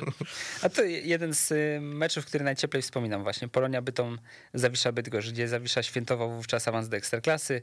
Jedno, jedyne pitch invasion w moim życiu, gdzie miałem okazję uczestniczyć po, po awansie. Otworzyłem sobie tak, Stal Mielec, y, bardzo zbliżony do, do starego UKS-u, tylko tu, co jeszcze jest ciekawsze, że ta górna trybuna ma przerwy. Takie, Są takie luki pomiędzy sektorami. No jest to coś naprawdę godnego uwagi. Jeśli lubicie takie rzeczy, to sobie wpiszcie stary stadion Stali, potem sobie wpiszcie stary stadion ŁKS-u. Możecie zobaczyć, że naprawdę są podobne dosyć i są e, na swój sposób ładne. O, tak można to określić. Ja zresztą jestem z Łodzi, więc z turpizmem jestem e, za pan brat. Myślę, że zrobimy sobie ten przerwę na jakiś piciu. E, jeszcze jedną ja piosenkę za te- ten pozwolę sobie z, Śmiało. zapuścić, a potem będziemy puszczać piosenki, które wybrał Wojtek. Ja bym chciał, a tylko nie, nie, nie uprzedzałem o tym Maćka. Maciek mam nadzieję, że nie będzie zaskoczony. The Streets, Geezer Need Excitement. Pewnie powiedziałem to bardzo koślawo. Dam ci Maciek chwilę, mam nadzieję, że nas słuchasz, żebyś znalazł sobie ten utwór, a ja jeszcze powiem o tym, że The Streets, Geezer Need Excitement. Wojtek, możesz powiedzieć to poprawniej po angielsku? O nie dam radę. Słuchaj, twój akcent lo- londyński jest idealny. Tak, właśnie zawsze się śmiałem, że chciałem mówić z akcentem jak Mike Skinner i się ubierać jak Mike Skinner i przynajmniej połowa mi się w miarę udała z, z biegiem czasu. Dobra, Maciek już znalazł ten utwór, także posłuchajmy go sobie. Tam jest taki super wers, jest Football Fun Style i tak sobie miałem to na dzwonku nawet kiedyś. Jesteśmy gotowi? Jesteśmy gotowi. Dwójka bez sternika w Weszło FM. I już jesteśmy znowu na, na antenie. Mm, mówiliśmy sobie już dużo i o ciuchach, i o Polish Football Casual, sobie mówiliśmy i o wszystkim. Natomiast teraz bym zaproponował taki temat, bo właśnie się skończyło euro. I powiedz Wojtek, jak ty się zapatrujesz na to euro? Podobało ci się, czy nieszczególnie? I no, jako że casual to, to Wielka Brytania, Anglia, jak się zapatrujesz na to wszystko, co Anglię trawiło przez ten turniej, bo tak naprawdę tam od początku były dość duże kontrowersje o różne tematy pozasportowe, co też jest znamienne, że właśnie pozasportowe. Bo Anglicy tak nie grali zbyt efektownie, to pewnie dlatego. Mogło tak być. Trzeba było szukać ucieczki w innych tematach. E, No i jak to, jak, jak ty to postrzegasz, jak, jak się na to wszystko zapatrujesz, co tam się działo i wydarzało? Znaczy, wydaje mi się, że to było ciekawe, bo y, jakby uświadomiło chyba też tym wszystkim władzom UEFA, że bez kibiców się nie da. Że Te mecze, gdzie byli ci kibice, to one były atrakcyjniejsze, żywsze, dużo ciekawsze i pewnie też jakby ta uwaga telewidza, co jest pewnie dla nich najważniejsze, się skupiała, więc ci, ci kibice muszą być, to jest pierwsza sprawa. Druga, że ten pomysł z byciem w różnych miejscach i graniem me- meczy w różnych miejscach był, był przestrzelony, no, że gdzieś ta atmosfera zaginęła i z tego, co gdzieś tam chyba tam czytałem, to się z tego wycofali. Więc jakby wracamy do, do, do tego, co było sprawdzone, czyli że jednak to jest turniej dla kibiców, to nie jest turniej dla telewidzów, tylko że ci kibice są integralną częścią widowiska sportowego, co pewnie nie do końca im jest po, na rękę. Mhm. Ja tak sobie myślę, że kiedy się przesiadałeś e, z meczu w Budapeszcie albo z meczu na Parken, na, Na Baku. na Baku, to już nawet nie tyle się zastanawiać, czy to jest ten sam turniej, tylko czy to jest ten sam sport. Bo no, okoliczności, to wszystko, co się działo wokół murawy, jakieś przebitki i tak dalej, no nie da się do tego, od tego tak zupełnie odciąć. E, to wszystko niesie tak naprawdę całe to widowisko, które coraz częściej jest traktowane właśnie jako show telewizyjne. Więc y, włączasz sobie telewizję nie po to, żeby obejrzeć bieżnię w Baku, Oczywiście, futbol to, to futbol, ale ja tak sobie zestawiałem to nawet z Kowalem, gdzie no Kowala nie podejrzewałem, że to jest, y, to jest gość, który w taki sposób to postrzega, ale zadałem mu takie pytanie w stanie euro, y, bo był mecz Ukraina-Szwecja, y, gdzie on był naprawdę niezły, ten mecz, tak obiektywnie, bo wypisałem sobie sytuacje meczowe, jakie tam się działy.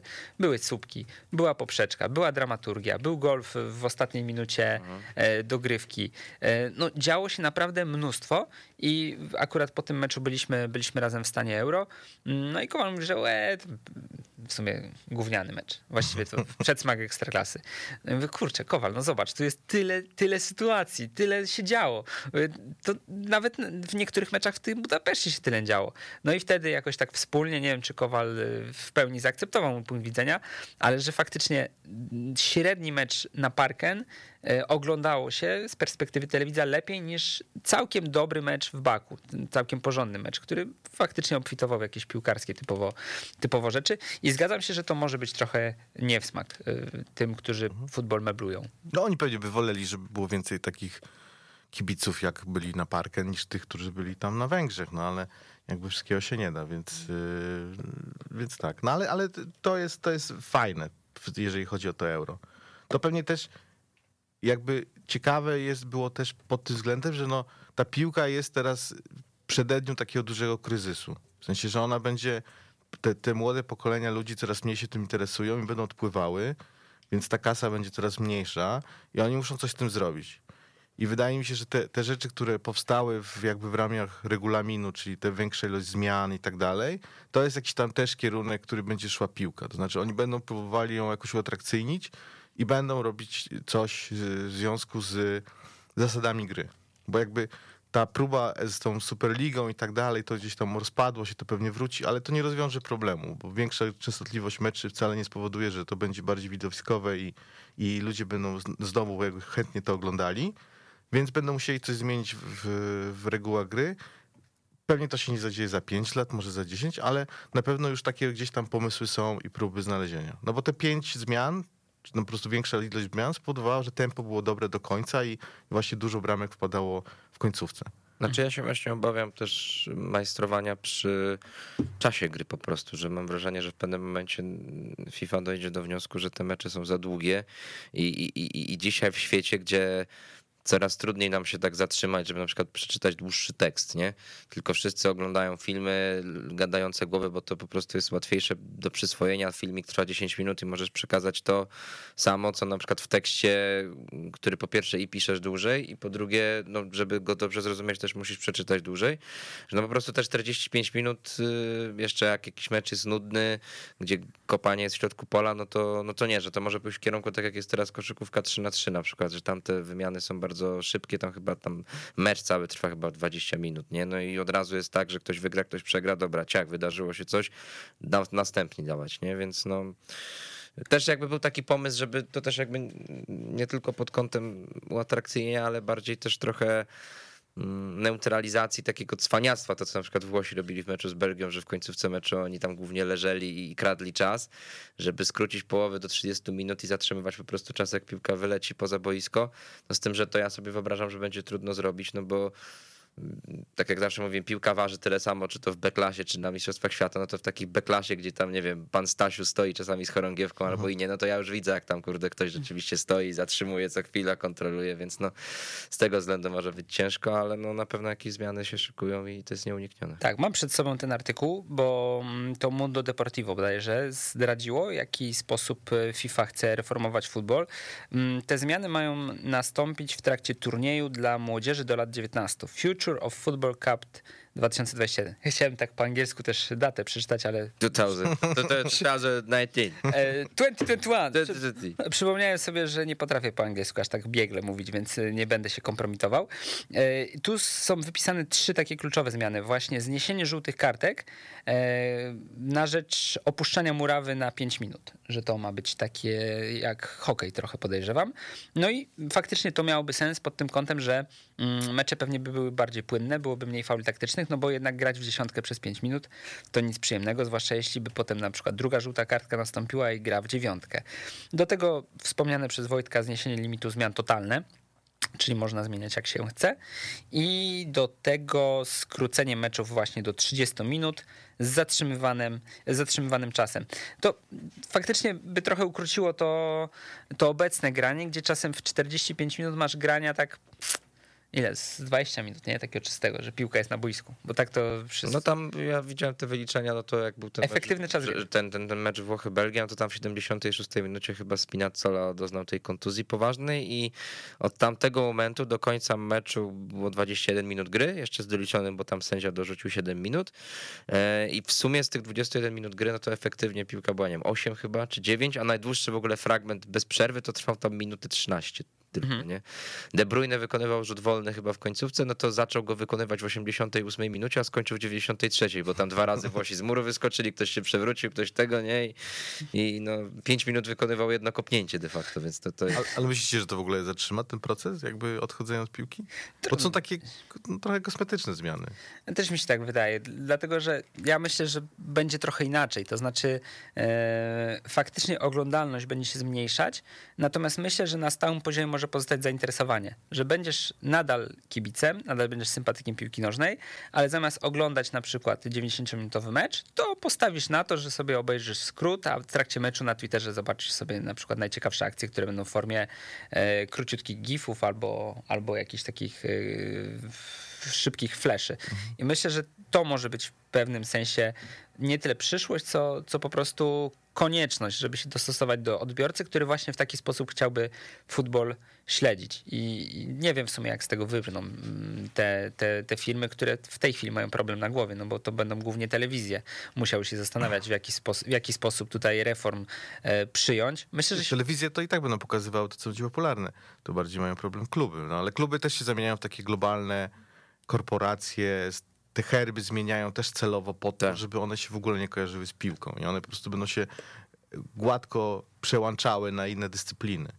Pod to, to co będzie jakby, to, to co będzie akurat ciekawe, co będzie rosnące. Mnie zastanowiło jedno w tych, w tych wszystkich e, publikacjach dotyczących też oglądalności podczas euro, że tam były podawane przyczyny, dlaczego ktoś, ktoś nie ogląda piłki.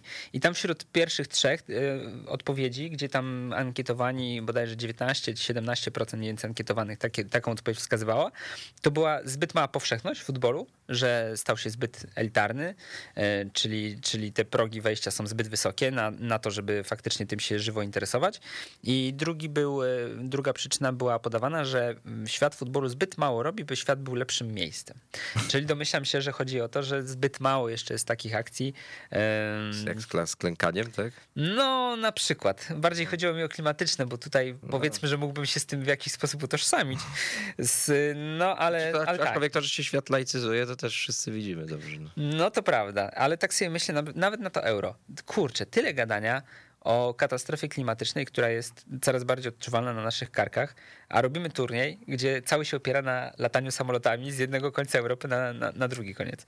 No jest to absolutny skandal, biorąc pod uwagę to, Znaczy, jak mi się wydaje, że to z tymi takimi no, kwestiami klimatycznymi to trudno mi sobie wyobrazić, żeby to był zawsze y, no, główny punkt dyskusji, który będzie jakoś strasznie wpływał, no bo też ostatnio na przykład słyszałem w Turcji, że teraz Erdogan chce e, budować kolejną tam cieśninę obok tej bosforskiej, żeby trochę odciążyć tam ruch statków, a przy okazji zarobić pieniądze, no bo na tym ruchu na Bosforze ze względu tam na różne konwencje jeszcze po I wojnie światowej, no to on tam nie zarabia na tym. I oczywiście ekolodzy, wiadomo jak to przy takich budowach się tam odezwali. No i jedyny problem prawdopodobnie w związku z tymi ekologami to będzie taki, że nie będą mogły tego tureckie banki sfinansować, no bo oni, one mają tam gdzieś też w kontraktach zapisane, że nie mogą finansować inwestycji zagrażających środowisku, no to Turcja się na przykład z Chinami skuma, weźmie od Chińczyków pieniądze i, i tak to ominie. Natomiast nie wyobrażam sobie, żeby Erdogan wyszedł i nie, no przepraszam ekologów. E, A poza tym on zawsze ma argument kontr, że e, wtedy jak się e, zwolni ruch na tym Bosforze, no to też będzie dobre dla ekologii, no bo nie będzie zanieczyszczenia w jednym miejscu, tylko on się rozproszy. Także no umówmy się, zawsze to jakoś tam ominą i, no niestety, ale, ale no pieniądz rządzi światem i w przypadku piłki też to tak trochę, trochę wygląda. No dlatego te pomysły Superligi były między innymi, tak? No podawano, że to jeden z powodów to nie tylko oczywiście, żeby nabić kabzę y, bogatym klubom, no, one wprost tego nie przyznawały, tylko żeby właśnie tych młodych ludzi przyciągnąć, że no młodzi ludzie będą chętnie oglądać, nie wiem, Real Barcelona niż tam Real z całym szacunkiem na przykład Legia, tak? Jakby mistrz Polski awansował cudem jakoś do Ligi Mistrzów, także no to mm, może też jest jakiś krok w tym kierunku, aczkolwiek no mi się wydaje, że bardziej no to no to, no to też pewnie, żeby ta gra była bardziej dynamiczna i, i otwarta. No na tym Euro mieliśmy dużo takich meczów, gdzie było mnóstwo goli i tak dalej. No i większość się tak na nowo trochę może zajarała tą piłką nożną, no ale to już jest kwestia albo skrócenia czasu gry, żeby to było bardziej dynamiczne, albo no otwartości trenerów, żeby nie byli, żeby więcej było trenerów takich jak na przykład y, Mancini, a mniej niż, niż Southgate. No i tak wiadomo, że na końcu oni też walczą o swoje posady, o wyniki, więc no to jest takie wszystko trochę koło się zamyka. No. Mhm. Wojtek, ty w tym naszym takim, w rozmowie przed audycją, o tak to określę, e, stwierdziłeś, że to być może da się zestawić z sytuacją boks kontra MMA. Jakbyś mógł to rozwinąć, bo wydaje mi się, że to faktycznie, e, że są dyscypliny po prostu sportowe, które już się z tym w jakiś sposób mierzyły. I taką dyscypliną jest boks, który utracił część zainteresowania na pewno na, na, na korzyść MMA. Znaczy to tak, no bo boks był sportem absolutnie topowym, nie? Za czasów tam Muhammeda Aliego i tak dalej. Tysona były wielkie gwiazdy i był super, a w tej chwili jest no, sportem niszowym, który został zjedzony medialnie przez, y, przez MMA, które jest, co ciekawe, jakby formułą, która w większym stopniu dopuszcza funkcjonowanie tych wszystkich freak fightów i tak dalej, które napędzają pewnie tą oglądalność. Też nie jakimś super ekspertem tego nie jestem, ale takie mam poczucie, że właśnie jakby ta ścieżka, którą przeszedł boks, to być może czeka właśnie piłkę nożną, ze względu na to, że piłka nożna była popularna dlatego, że młodzi ludzie chodzili za darmo albo za jakieś po prostu małe kaskę z kumplami na mecze i wrastali w to środowisko i to z nimi szło przez całe życie, a w tej chwili ci młodzi ludzie nie chodzą na te mecze, bo ich po prostu nie stać. Tak? Że nie wiem, bilet dla e, dzieciaka na, w Barcelonie czy bilet dla dzieciaka w Mediolanie kosztuje tak duże pieniądze, że nie stać go, żeby być na każdym meczu, jak to było kiedyś. Więc alternatywnie szuka tańszych rozrywek związanych właśnie nie wiem, czy z internetem, czy z czymkolwiek, i więc tych ludzi się traci. A kluby nie są w stanie wyjść poza jakby Excel, żeby na to spojrzeć szerzej i koło się zamyka. Więc podejrzewam, że jakby teraz jest super, bo, bo euro było fajne, mimo że tych słabych oglądności to jest spoko, ale zaraz nas czeka mundial w Katarze, który moim zdaniem będzie bardzo ob- obleczony tymi wszystkimi protestami związanymi z prawami człowieka i tak dalej. To też nakręci taką nie, niezbyt przyjemną atmosferę. Plus on będzie w takiej porze, że nie wiadomo jak tam będzie z tym wynikiem sportowym. I to jest kolejny jakby kamyczek do tej równi pochyłej spadku in- zainteresowania piłką nożną. Mhm.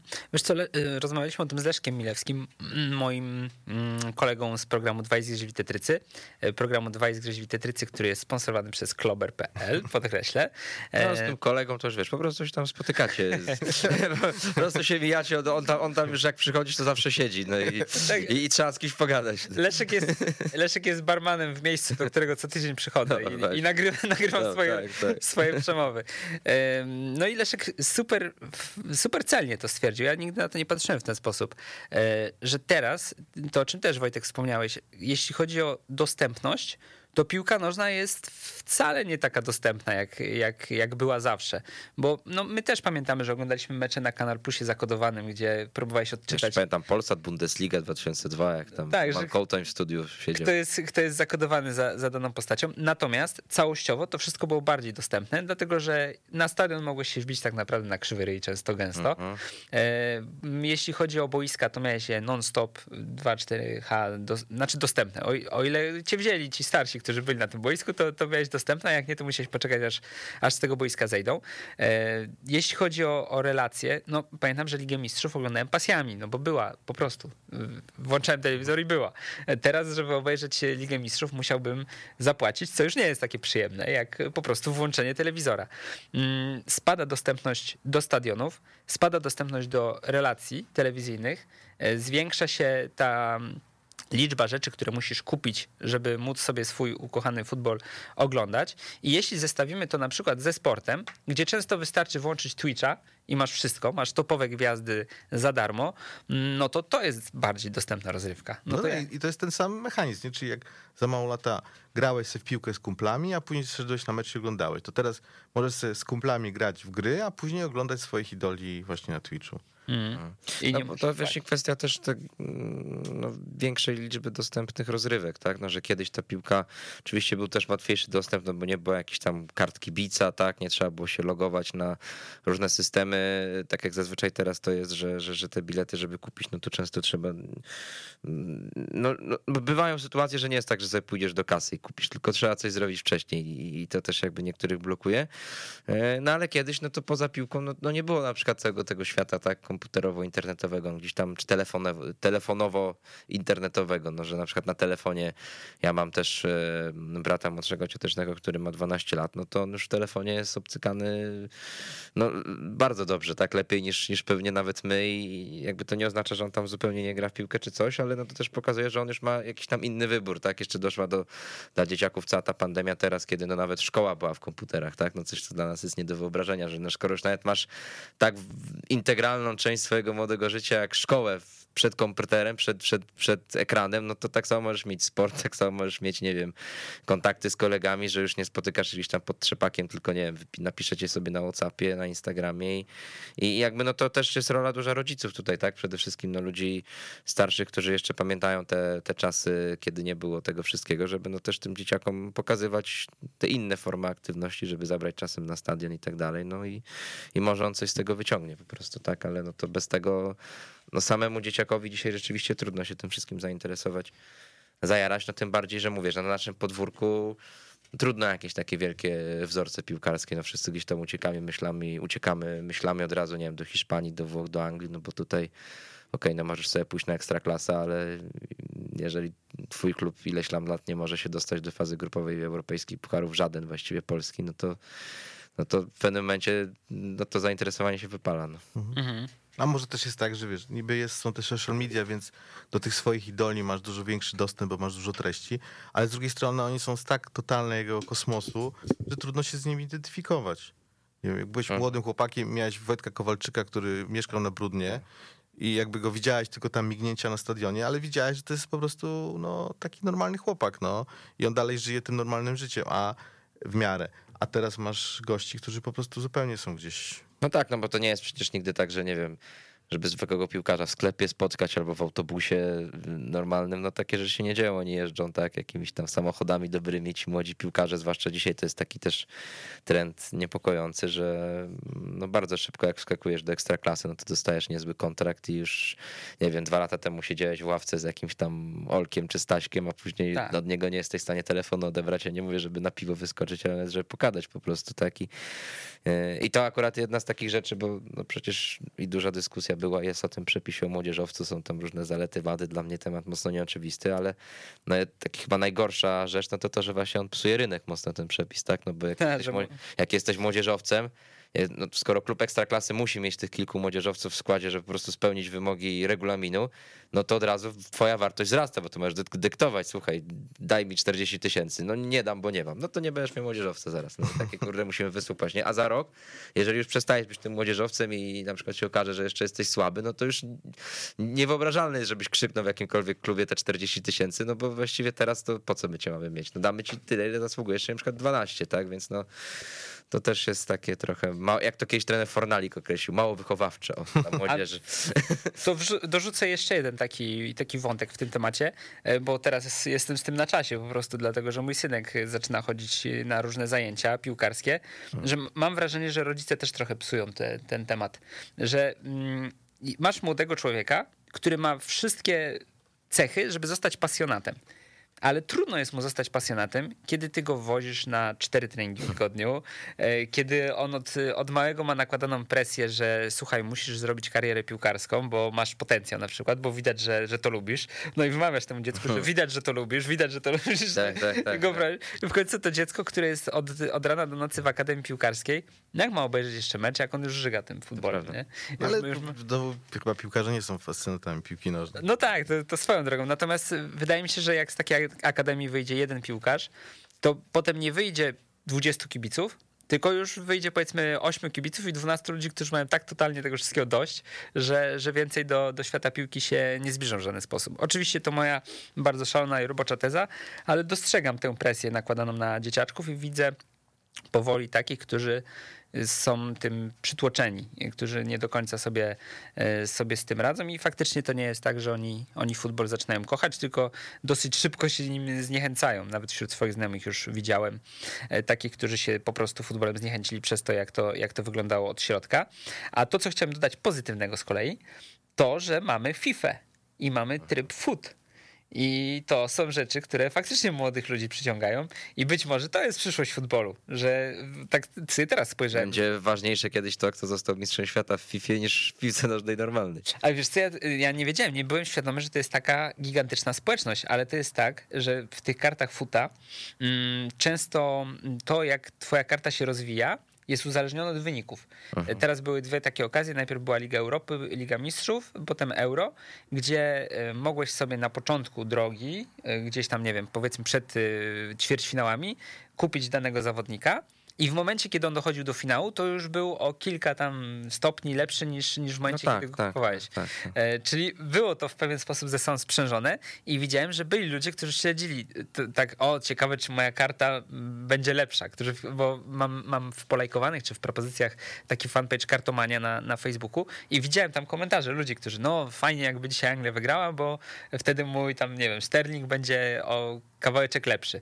Być może to futbol powinien się odbić, Ale też- szukać drogi też, odbicia. Też to ma odzwierciedlenie w kwestii historycznej, bo no przecież te karty legend, to często te dzieciaki, no co nie wiem, o Rudzie Hulicie e, czy Diego Maradonie, to się dowiedzą dlatego, że o, kartę mam w FIFA, a nie tam, że, że, że nie wiem, filmik obejrzę z jakimiś zagraniami. No, no to pamiętam była duża zmiana, bo to nawet już e, w FIFA 09 pamiętam chyba to wprowadzili, e, ja dużo grałem na komputerach. Ale wiesz co, tak, bo tutaj y, Maciek, nasz realizator, mi podpowiada w 11, tak, ale pamiętam, że jeszcze nawet w FIFA 09, bo, bo pamiętam, że wtedy Liverpool miał taki bardzo dobry sezon, prawie zostali mistrzem i właśnie no, miało to odzwierciedlenie, że na przykład Albert Riera był taki piłkarz, jak przychodził do Liverpoolu, tam miał chyba overall, nie wiem, 80, no bo to nie zapowiadało się, że będzie jakiś tam super gość, a potem jak zagrał super sezon, to tam, nie wiem, 86 nagle i, i to też było takie wow, że, że tu komputer się łączy z prawdziwym światem, tak, że, że, te, że te umiejętności, no a dzisiaj to już jest zupełnie rzeczywiście normalne. No tak, tak. Eee, No więc, więc no to w tym kierunku będzie szło. No widzimy tak, no e-sport, tak, te wszystkie rozgrywki. No na początku traktowaliśmy to jako taką egzotyczną trochę ciekawostkę, że no dobra, coś tam se na komputerach, niech się tam ten, ale teraz no to jest wielki biznes i, i, i, i ci najlepsi zawodnicy, no to są mega, mega przecież znani i tam te e, spędy w Katowicach, które się odbywają, nie wiem, czy to IM się nazywa, czy nie, jakby Mm. tak za bardzo w tym nie siedzę, ale no widziałem, nie wiem, zdjęcia, filmy, no to to jest jakby skala zjawiska jest kosmiczna, więc, więc no, no pewnie no tutaj też y, jakoś no, od tych różnych komputerowych rzeczy będzie zależało przywiązanie do dyscypliny piłkarskiej jakby ja nie mam z tym wielkiego problemu, no z tym, że należy pamiętać i mówię, no to znowu rola rodziców, że okej, no w tą FIFA se tam możesz pograć, ale żebyś też tam wiedział, że można pobiegać czasem, więc żeby to było wyważone i, i nie tylko FIFA, ale też i, i, i ruch, rozwój, aktywność, prasa, książka, ruch, jak to było yy, za dawnych, za dawnych czasów. Wiem, po- powinieneś mieć jakieś dofinansowania z tego, z, z rządu za te poranki. Nie, bo to wiesz, potem by się jeszcze, wiesz, ktoś tam dowalił i co. Zachęcaniem. Także wiesz, jak to się mówi, rząd niech wydaje, nie wiem, niech drogi prostuje, jest to prostować w tym naszym kraju, także tak może to zostawmy. Wojtek, coś do dodania w tym segmencie, że tak szumnie określę? To ewentualnie możemy wrócić jakby jeszcze do, do kwestii euro i tego, że ten, to euro tak mocno było właśnie w Anglii i że, że, że też ta piłka jest taką po prostu soczewką na wszystko i ona też super pokazuje po prostu jakie tam są problemy. A, ale to, to o tym musimy dłużej pogadać. Tak? Okej. Puścimy twój utwór, bo mam tutaj też do pogadania o, o tych wydarzeniach z Wembley pod tym kątem, że mm, to, co napisałeś, że oni to, a, pośmialiśmy się, tak jak nawet wstawiliście na Polish Football Casuals e, post, gdzie jest story o tym gościu, który odpalał sobie świecę dymną e, pomiędzy pośladkami. w, plecy, w miejscu, gdzie plecy tracą swoją szlachetną nazwę. E, no kurczę, nie wyobrażam sobie, to też wracamy do tego, jaka jest popularna, znaczy popularna, czy może jak bardzo Anglicy są świrnięci na punkcie piłki. Nie wyobrażam sobie u nas reportażu o gościu, który wsadził sobie świecę dymną w pośladki. Natomiast w Anglii do tego doszło, ale posłuchamy sobie utworu i wrócimy do tego, bo to jest bardzo dużo ciekawego gadania o Anglii. Tak przynajmniej ja sobie prognozuję i na to liczę. Dwójka bez sternika, poranny program Radia Weszło FM. Zapraszamy codziennie od piątku do poniedziałku. E, Death at the Derby. Mógłbyś powiedzieć, Wojtek, coś o tym utworze, bo e, zaciekawiłeś mnie w sumie. E, Skąd ten wybór? No jakby cały czas szukamy jakiegoś ciekawego kontentu, którego nigdzie nie ma, więc już docieramy do krańc internetu i to jest taki właśnie temat z krańca internetu. Jest y, dwóch, y, jest raper i producent z Los Angeles, którzy są pewnie jakimiś imigrantami z Ameryki Południowej i oni nagrywają płyty, y, gdzie każdy numer jest poświęcony jakiemuś innemu klasykowi futbolo, y, fu- futbolowemu. Czyli jest e, cała płyta o jakichś tam klasykach angielskich, cała płyta o klasykach e, z południowej Ameryki i sobie tam nagrywają. Tego tam prawie nikt tego nie słucha, ale są ten akurat całkiem zgrany ten kawałek, stąd moja rekomendacja. E, Colombian Neckties, czyli to pewnie Medellin? Tak, Medellin. A proszę. Tam jakieś tam chyba zabójstwo było związane właśnie z derbami, czy tam z jakimś meczem i, i nagrał tym kawałek. A, interesujące. Mogliby przyjechać na przykład do Łodzi i nagrać o naszych napisach. Są A oryginalne. tak, to prawda. Są oryginalne. Wasze napisy to... Słuchaj, myślę, że myślę, że to jest taki jakby y, taka skala, y, że możesz spokojnie niego napisać, jak mu to dobrze zapodasz, to kto wie, kto wie. A w sumie tak, bo właściwie to jeśli mówisz, że nie słucha ich nikt poza nami w poranku, to być może nie mają też zapchanych skrzynek na Facebooku, bo to największy problem z, z popularnymi e, raperami. Ale mieliśmy wrócić do euro i się z tego bardzo cieszę, bo mamy tutaj sporo ciekawych tematów. E, taki temat, który jako pierwszy chciałem wywołać, to jest to, co się wydarzyło na Wembley, gdzie nawet polskie środowisko kibicowskie, tak sobie śledziłem wszystkie fanpage T- TMK, nie, nie tylko Tomy Kibice, ale też inne takie, gdzie gromadzą się fani, że nie postrzegali tego jako u akcja w dobrym stylu lat 90., tylko raczej trochę patologia, jednak trochę patologia, że to nie jest to, o, ale fajnie, wjazd z bramą klasyczny, tylko raczej, no, co tutaj się w ogóle e, wydarzyło. Mm, powiedz Wojtek, bo na pewno to śledziłeś, jak, jak, e, jak Anglicy sami do tego podeszli. Już zajawiliśmy trochę ten temat, że Anglia jest prawdopodobnie. Nie, nie zajawiliśmy, przepraszam, to zajawimy, bo po, powiedzieliśmy to już poza mikrofonem, że Anglia jest prawdopodobnie jedynym państwem na świecie, gdzie w prasie może się ukazać reportaż o kibicu, który odpalił sobie świecę dymną między pośladkami. No, Nie sądzę, żeby w Polsce było to możliwe, żeby taki reportaż powstał. E, Jak Anglicy odbierali to, co się działo w, w okolicach finału? Znaczy, z tego, co ja tam przeglądałem, no to, to jakby tam było takie raczej zrozumienie, albo przynajmniej jakby może nie zrozumienie, ale z takim lekkim nutką, że no jednak e, bicie jakiegoś nastolatka, który wbił się bez biletu na stadion jest trochę przegięciem, ale było zrozumienie dla sytuacji, która chyba jest taka najsłynniejsza, jeżeli chodzi o te filmiki, czyli tam, gdy przerwana zostaje jakieś drzwi od zaplecza i wpadają kibice bez biletu, i kibice, którzy bilet mają, biją tych, którzy tam wchodzą. No to wiecie, w Polsce to jest niewyobrażalne. My mamy lata komunizmu, jakby przecież to jeszcze by tam pomagali im, no. Jeszcze by tam tych ochroniarzy, żeby jeszcze więcej ludzi weszło. A tam jakby podejście było inne.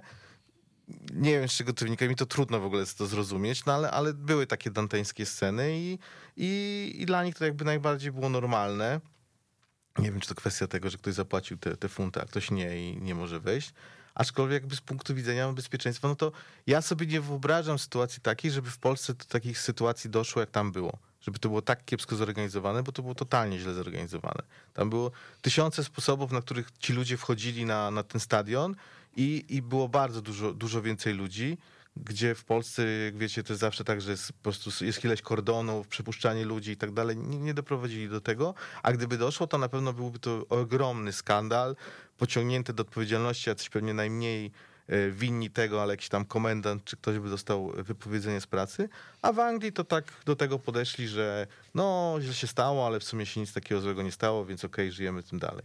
I właśnie to przeszło w taką wersję e, komiczną, to jest to, o czym ty mówisz, czyli że znaleźli tego gościa, który był chyba na wszystkich tych filmikach, który tam od rana pił i rozrabiał i robił wszystko, co tylko może. Czego kulminacją było właśnie to włożenie sobie racy w tyłek. Zresztą on później wbił się na ten stadion, tylko jakby dał łapówkę jakiemuś tam e, gościowi, który go przepuścił. No i tam oczywiście bulwarówka to go znalazła, podchwyciła i zrobiła z niego bohatera jednego dnia, co zresztą też jest specyfiką Anglii. Te, te bulwarówki jednak mimo wszystko są dużo dalej niż nasze. Nasze to przy nich to tam grzeczne dzieci. No, m, Tak mnie trochę uderzyło, bo wielokrotnie o tym rozmawiałem z różnymi specjalistami do, do spraw bezpieczeństwa w okresie, kiedy mm, w Polsce dość intensywnie walczono z pirotechniką. I oni byli zgodni, że takim tragicznym zagrożeniem dla, dla widowiska sportowego, dla, dla kibiców, nie jest wbrew pozorom jakiś wybuch chuligaństwa, gdzie nie wiem, 4 czy tam 44 osoby wymienią ciosy, bo zazwyczaj to są powierzchowne rany u tych osób, które są w to zaangażowane, ale najgorsze, co może być, to jest właśnie masowe wejście na stadion dużych grup ludzi bez jakiejkolwiek kontroli, e, bo to może spowodować po prostu nowe Hillsborough, że to może spowodować takie stłoczenie ludzi na, na niewielkim sektorze, do tego dochodzi panika, dochodzi jakaś psychologia tłumu i tam już y, mogą być ofiary liczone w, w dziesiątkach, a, i to ofiary, a nie, nie ludzie, którzy złamali szczękę podczas jakichś mm, chuligańskich y, scen. I widziałem taki krótki reportaż jednego z angielskich dziennikarzy, który był wręcz wstrząśnięty, że, że w ogóle się o tym nie mówi, że tutaj tak naprawdę mieliśmy dużego, dużo szczęścia i, i dużego farta, że akurat trafiło na Wembley, gdzie jest to obiekt dość, e, dość przestronny, że trafił akurat na okres, gdzie i tak nie miało być kompletu do ostatniego krzesełka, e, więc e, ci ludzie się w miarę roztasowali. Ale, No, ale to są te dwa standardy, wiesz, gdyby finał był załóżmy w Warszawie i doszło do takich scen, to na pewno całe, po prostu, cała Europa by huczała, jak to jesteśmy beznadziejni, kiepscy. Tam to było i, i w zasadzie ja nie kojarzę, żeby właśnie ktoś jakoś się na tym specjalnie skupiał. Po prostu kiepskiej organizacji tego najważniejszego wydarzenia. A sygnałów, że tak będzie, mieli dość, bo to przecież były wcześniejsze mecze i też dochodziło do różnych sytuacji dziwnych. Mhm.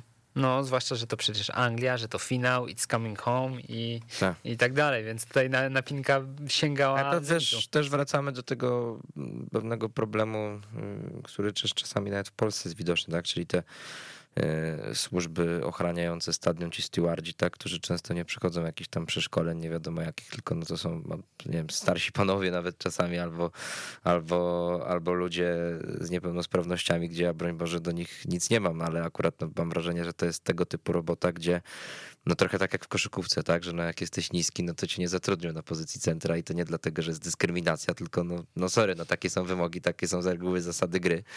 E, No tak samo tutaj uważam, że no jest mnóstwo zawodów y, i to też taki, gdzie trzeba przełamywać bariery, gdzie na przykład osoby niepełnosprawne albo starsze mogą się, się zatrudniać i, i udowadniać swoją wartość, ale no tutaj jednak często, nie wiem, 99 na 100 meczów będzie spokojnie zabezpieczonych i można uznać, że no dobra, starszy, starszy człowiek czy starsza kobieta sobie poradzą, ale będzie ten jeden, tak jak wtedy na Wembley, gdzie no trzeba będzie albo trochę więcej siły, albo sprawności, albo jakiejś takiej organizacji, a nie takiego postawienia na sztukę ludzi i, i wtedy może właśnie to zawieść i, mm, i może tutaj na jakieś wnioski trzeba by było wyciągać, natomiast no zobaczymy, powiedz, jak to się, wyczytując klasyka znowu przypuszczam, że wątpię.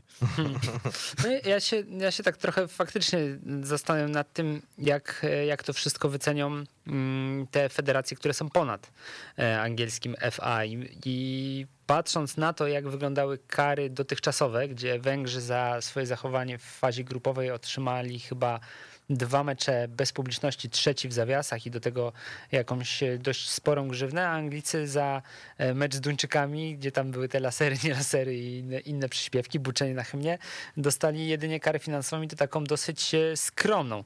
Więc zastanawiam się, jak ten finał zostanie tam oceniony, biorąc pod uwagę, że UEFA potrafi być niewiarygodnie wręcz ostra, jeśli chodzi na przykład o pirotechnikę. No ale wiesz, oni są ostrzy tylko, wiesz, wobec słabych, no.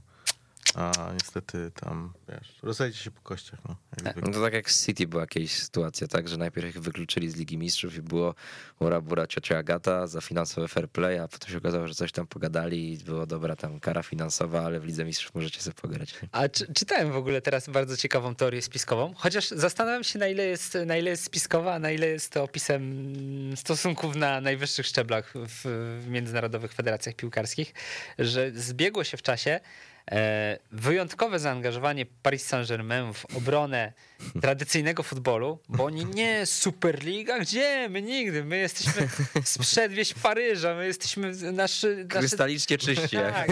Nasi kochani paryscy dresiarze tutaj chodzą na trybuny. My naprawdę nie chcemy się nigdy w życiu od nich odciąć jakąś e, ultra Superligą. ekskluzywną superligą.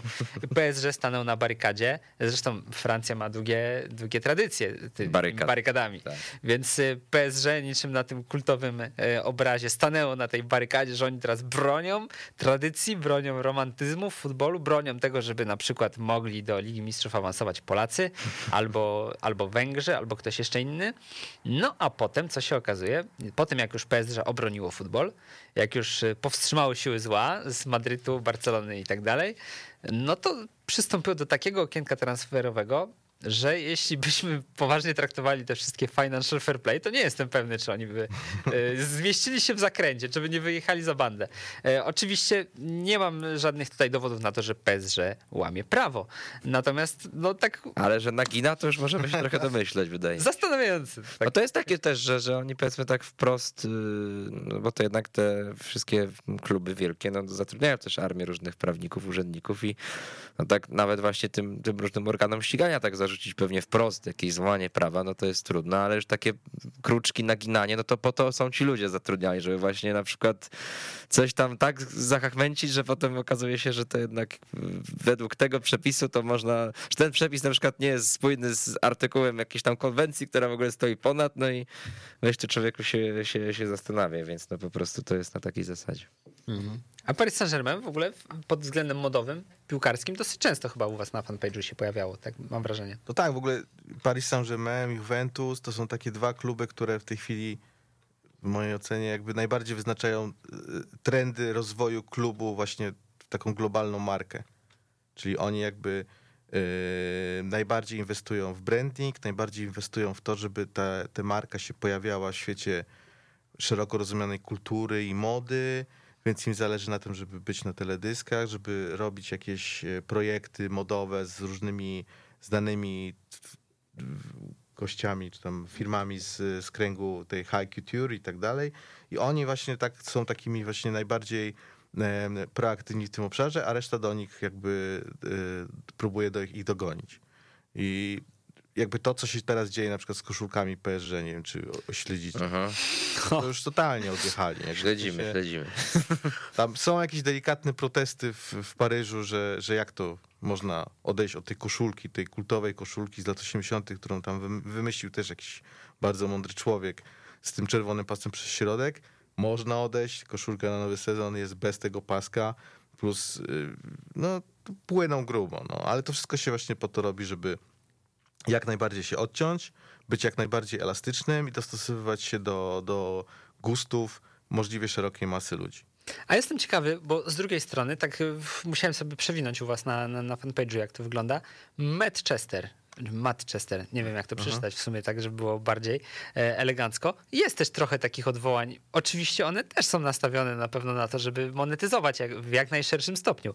Ale no ten projekt jest y, trochę na kontrze do tego, co wykonało na przykład PSG. No tak, tak. No, w ogóle to też jest jakiś taki trend, nie? że teraz klub w, ciągle, w ciągu sezonu jednego to ma nie wiem, pięć, sześć koszulek robi, czyli ma pierwszą, drugą, trzecią, czwartą, piątą i teraz właśnie zaczynają robić szóste, czyli takie krótkie seryjne. I zrobili u Manchester koszulkę taką nawiązującą do e, słynnej sceny e, muzycznej Manchesteru z lat 90., czyli tych zespołów właśnie związanych z Happy Mondays i tak dalej z takim połamanym e, trochę herbem w, w kolorystyce nawiązującej do okładek tych płyt. No i to taki wiesz, jakby projekcik, żeby sprzedać e, paczkę, paczkę koszulek i, i zrobić coś fajnego wokół klubu. No to jest ciekawe, bo ten herb tak, tak się rozpływa. To jest, mam wrażenie, takie nawiązanie dość kontrowersyjne no, w świecie takich wielkich firm, no bo to jest efekt, który się uzyskuje raczej nie na trzeźwo, nie na sucho, nie, nie bez y, wspomagaczy. A mimo to zdecydowali się na coś takiego i to też no, klub, którego nie do końca byś podejrzewał o, o takie zwroty w stronę tradycji miasta.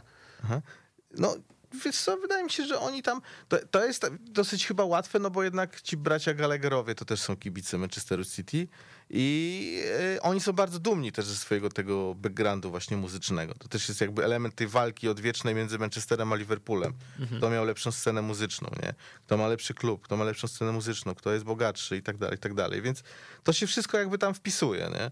A to, takie, takie, takie krótkie serie y, to wydaje mi się, że nawet w Polsce się zdarzają, że, że są produkowane. Legia zrobiła taką koszulkę na przykład Dejna, czarną. No tak, czarną, czarną też, wiesz, tak, w ogóle tak. nie do pomyślenia, No. a jednak kupili, wykupili chyba ją ludzie i chodzą w niej, więc, więc to też jest właśnie pokłosiem tego, że to, co tam ci giganci wymyślają, to później to spływa na, na, w dół y, do kolejnych klubów i, i oni to jakoś tam sposób kopiują i tutaj przy, przyporządkowują do, do swoich tych, tych Ja zastanawiam się, czy NBA trochę nie wyznaczyło trendów w, tym, w tej kwestii, bo tam jest tak, że chyba odgórnie masz jeszcze jedną taką miejską koszulkę. Nie, nie wiem, czy to jest dyktowane przez władze ligi, ale no widać, że tam Portland Trail Blazers mają to Rip City i tak dalej, e, że dość mocno w tym kierunku idą, żeby się pokazywać właśnie, właśnie jako takie lokalne marki, że słuchajcie, my tu jesteśmy, wiecie, z za rogu. Nie to, że gdzieś tam gramy w Katarze, tylko my jesteśmy z za rogu.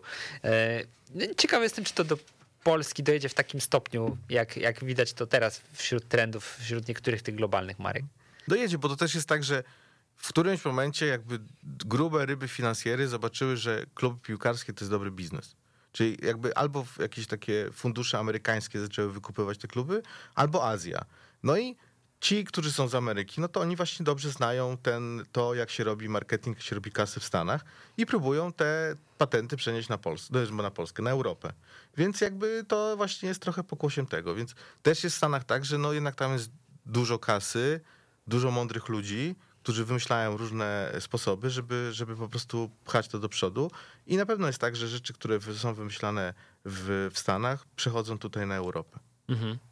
I tak teraz sobie pomyślałem właśnie o samej kulturze casuals, o tym jak się rozlewa, że też czasem dostajesz na przykład Weekend Offender, czyli marka, która no, jest bardzo mocno identyfikowana z, z trybunami, zresztą sama się do, do trybun odwołuje, zresztą powstała też tak naprawdę jako, jako Weekend Offender nieprzypadkowo, że teraz znajdujesz specjalne serie, już nie tylko to, co wy robiliście, czyli Łódź, e, Poznań, Kraków, Warszawa, nie pamiętam, co jeszcze mieliście. O, już coś nie pamiętam. Ale były, były takie specjalne koszulki e, z, z Racibusz, miastami. Racibusz pewnie. Ale tak patrzysz, Albo ten, zawiercie. mogło tak być, ale patrzysz sobie na to, jakie oni robią i tam masz Jakarta na przykład, masz e, Los Angeles, takie miejsca, gdzie nie spodziewałbyś się, że kultura futbolowa jako taka, no nie tylko mecz, ale też pub, ciuchy i tak dalej, że to dotarło w takie miejsca.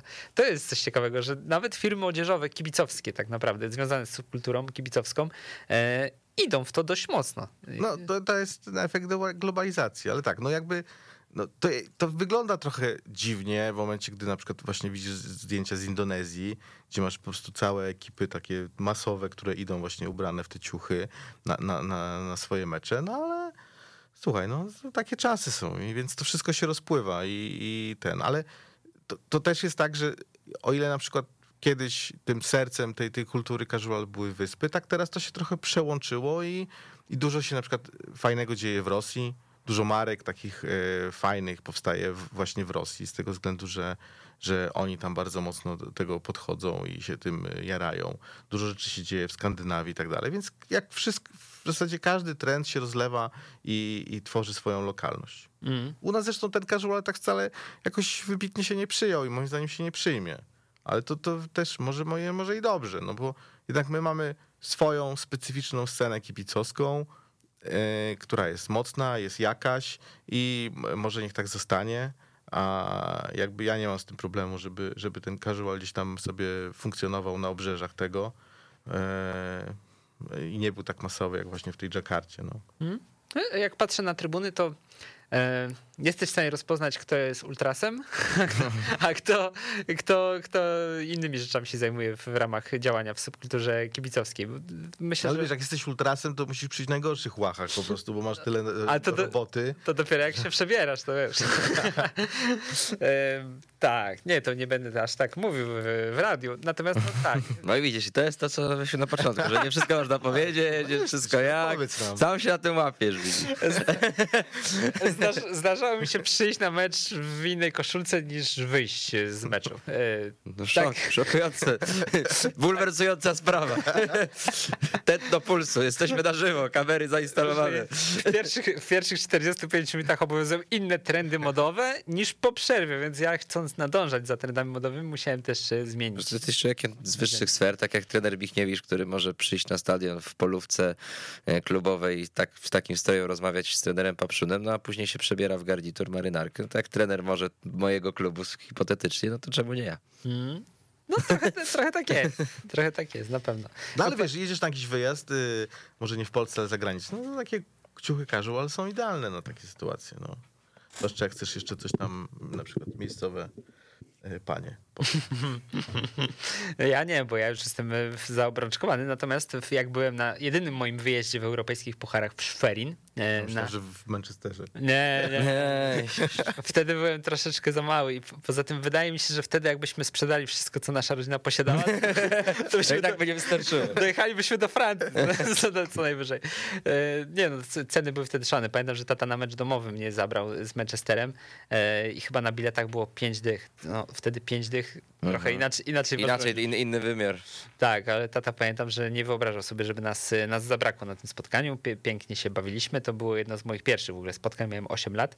No i 0-0, także wynik, mówmy się, no też się zgadzał na Tak, nie przegraliśmy z Tak. późniejszym triumfatorem. Późniejszy triumfator nam nie strzelił gola, a ładował w każdym meczu praktycznie. To ci późniejsi triumfatorzy, tak? No bo to też historia z tym drugim klubem gdzieś Tak. tam, który się kręci też y, w twoim przypadku, Kuba, że Późniejszy triumfator. Borussia też y, przyjechała do Łodzi, więc no po, po prostu przepis na sukcesy włoskich klubów jest taki, że trzeba ściągać późniejszych triumfatorów Ligi Mistrzów i pokazywać im, jak się gra.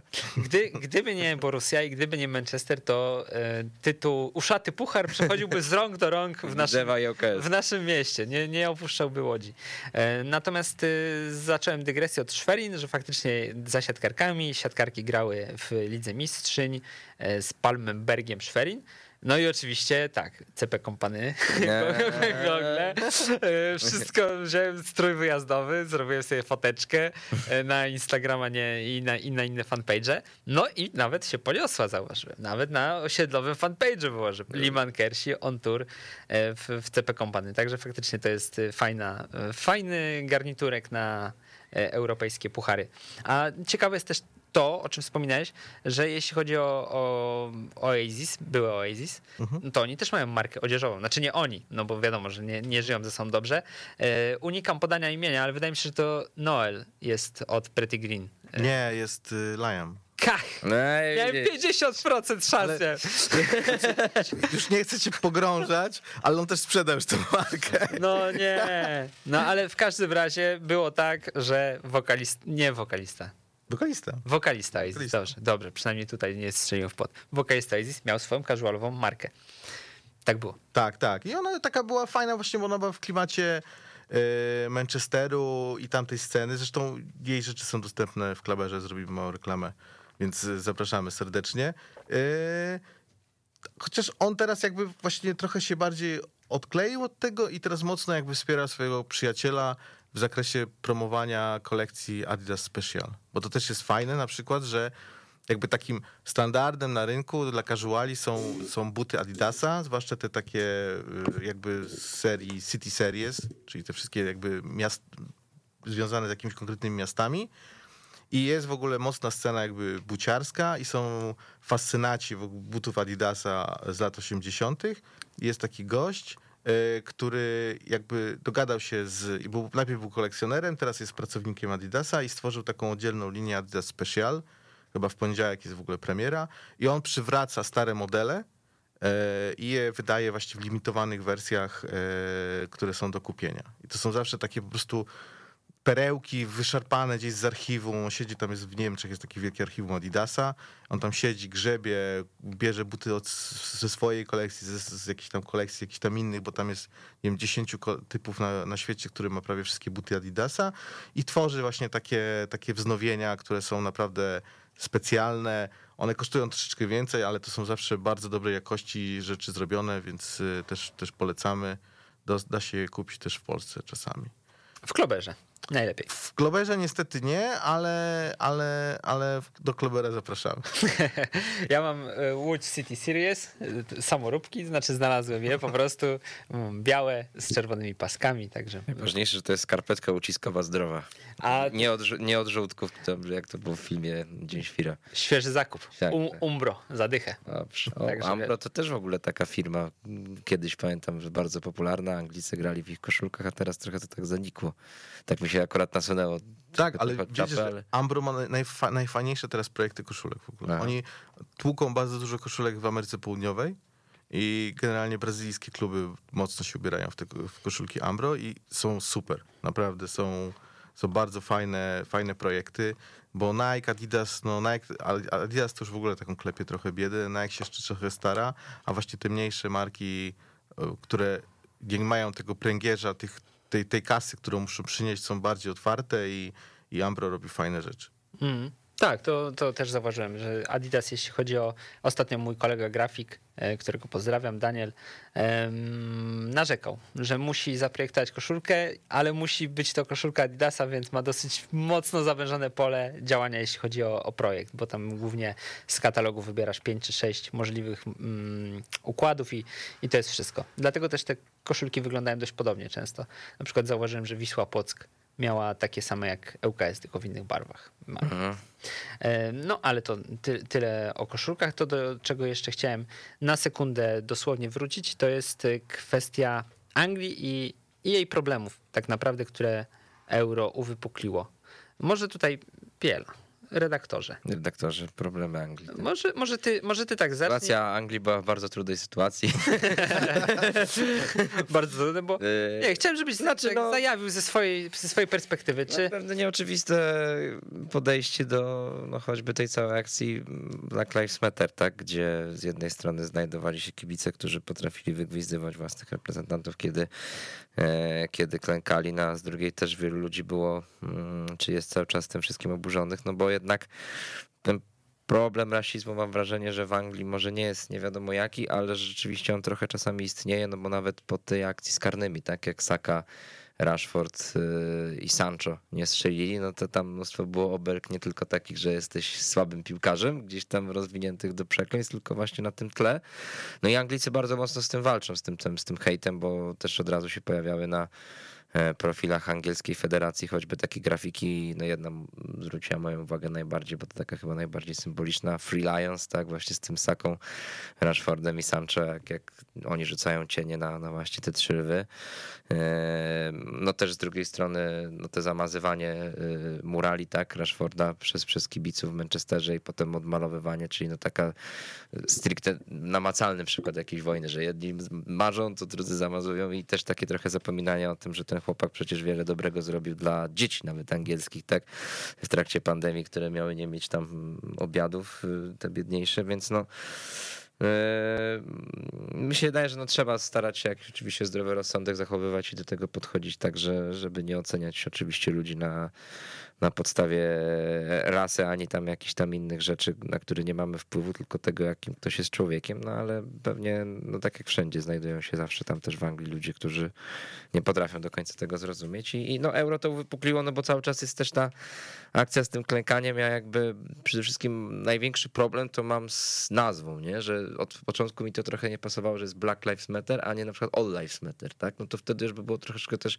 zupełnie inny wydźwięk, bo to od razu tworzy taki minimalny nawet antagonizm, że no to co, że tylko życie tych czarnoskórych się liczy, tak, że z białymi to co, już zapominamy, tak, że ci biali są stawiani w roli tych takich ludzi, którzy uciskają najeźdźców, konkwistadorów, tak, i e, oczywiście no czasami tak bywa, ale no też, też to powoduje, że często ci, ci ludzie czarnoskórzy tak potrafią, to jak są bardziej cyniczni, tak jak i ludzie karnacji jaśniejszej, wykorzystują to do swoich różnych celów i teraz ciężko się tym z tego Anglikom mam wrażenie wycofać, no bo jakby przestali pewnie klękać, to zaraz będzie, że no to co, to teraz się stali rasistami, a to w ogóle nie o to chodzi, tylko po prostu by było jakiś powrót do, do takiego stanu neutralnego i, i tego chyba trochę brakuje. No ale wiesz, to jest pusty No. gest, nie? No Zobacz, no bo tak wszyscy klękają już od ilu? No już, No, od, już od, od trochę. no właściwie tam odkąd, no po pandemii jak wrócili, No i tak? pierwszy fuck up i, i po prostu popłynęła fala Tak, to jest rasizmu. No tak, tak, tak, no to, to, I to jest tak, takie, że po prostu klękaniem problemu się nie załatwi. No to prawda. A też jest tak, że jakby to my wrzucaliśmy, nie wiem, czy ty Kuba widziałeś, taki filmik z pubu w Anglii, jakiś pub, na, nabity ludzi full, większość czarnoskórych i właśnie jest karny chyba Rashforda, czy któregoś z nich i po prostu cała knajpa śpiewa give it to the black man, he will score, give it to the black man, he will score. To też jest w pewnym sensie racić, tylko w drugą stronę. I po prostu y, właśnie to jest fajne, że ta piłka to, to jakby w, w, pokazuje i na pewno klękanie nie rozwiąże tego problemu. I, I jakby tutaj a w ogóle angażowanie tej, do tej piłki właśnie tych, tych kwestii nic dobrego nie przyniesie. I oni niestety tego nie, nie, nie są w stanie jakby zrozumieć. Też tak odniosłem wrażenie, że jeśli chodzi o Anglię, to w jakichś takich totalnie losowych i nieprzewidzianych momentach się wypuklają te cechy, które gdzieś na co dzień mają dość głęboko skryte. I mam tutaj na myśli zarówno Wembley, jak i to, co działo się po tych rzutach karnych, gdzie no, w teorii ani to, ani to nie powinno mieć miejsca, zwłaszcza biorąc pod uwagę, jak dużo uwagi się przywiązuje zwalczaniu tych zjawisk e, w Anglii, a- mimo to do czegoś takiego doszło. Tak miałem też takie przemyślenie dotyczące tych e, dysproporcji w karach, bo pamiętam doskonale, jak to wyglądało, kiedy Isak, czyli, czyli szwedzki napastnik, wydawało mu się, że jest obrażany właśnie na tle rasistowskim podczas meczu bodajże w Rumunii. E, Z, to była chyba Rumunia-Szwecja. I tam było szeroko zakrojone śledztwo, które nie przyniosło jakichkolwiek efektów, że i te, tam Rumuni nie zostali w jakikolwiek sposób ukarani za, e, za to, bo po prostu tam nie doszło do żadnego rasizmu. E, To było o tyle znamienne, że na boisku przebiegali wtedy Isak, czarnoskóry Szwed oraz Quaison, czyli również czarnoskóry Szwed. I gdy do piłki dochodził Isak, to były gwizdy właśnie po tej sytuacji, natomiast Quaisona nikt w żaden sposób e, nawet nie zwracał na niego uwagi. I pamiętam, że po tej sytuacji było mnóstwo komentarzy, że no tak, Rumuny to rasiści, wiadomo, przecież tam jest dzicz, tam jest, tam jest w ogóle nie, cywilizacja nie dotarła. Kurczę, jak można na podstawie takiej kompletnie niezweryfikowanej informacji od Isaka, że coś usłyszał, potem się okazało, że to zresztą nieprawda, pisać tak haniebne komentarze pod adresem Rumunów. No kurczę, to jest zupełnie w drugą stronę dyskryminacja, że pomyślałeś sobie, Rumunia, e, wschód, no to na pewno dzicz, bandyci, w ogóle brak cywilizacji, totalna e, zagłada jakichkolwiek obyczajów.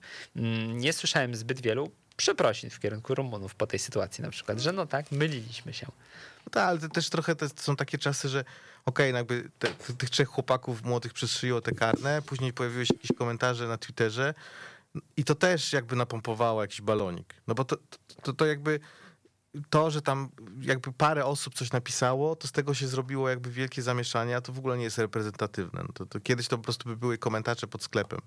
A teraz, że jest Twitter, to, to każdy, każdy może coś napisać, ale to nie oznacza, że to jest tak naprawdę równie, yy, równie ma równy wpływ jak to, że napisze ktoś, kto, kto po prostu wie, o czym mówi, albo jest jakimś tam ekspertem w danej dziedzinie. Ale się napędza, bo też pasuje do narracji komuś i ktoś to podbija i, i się kręci po prostu cała afera o to. A, e, a z tego, co tam widziałem, to, to rzeczywiście zamalowali ten, ten, ten, to, to graffiti tego chłopaka, ale to też zaraz jakoś tam poszła jakaś taka fala pozytywnych, e, pozytywnych właśnie sygnałów. No ale w każdym razie właśnie to jest w piłce najfajniejsze.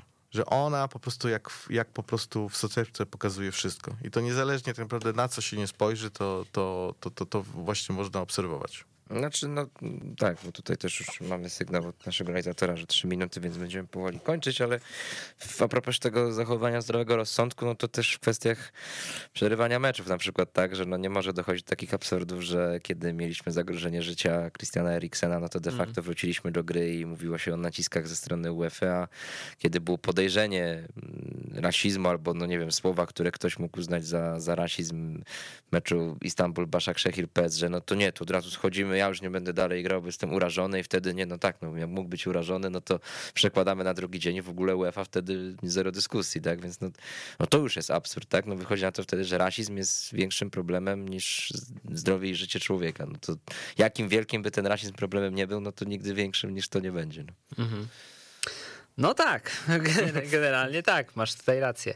E, No dobrze, skoro zbliżamy się do końca nasze, naszego poranka, no to jeszcze coś. Pozostaje tylko pozdrowić e, całe bałuty, No jako że to pierwszy poranek twój, no to słuchaj, tutaj- wykorzystaj to. Mam tutaj taką króciutką listę 48 nazwisk, które chciałbym wymienić. Ludzie, którzy sprawili, że jestem tu, gdzie jestem. Ale masz momencie. potwierdzone, że to są ci, którzy słuchają.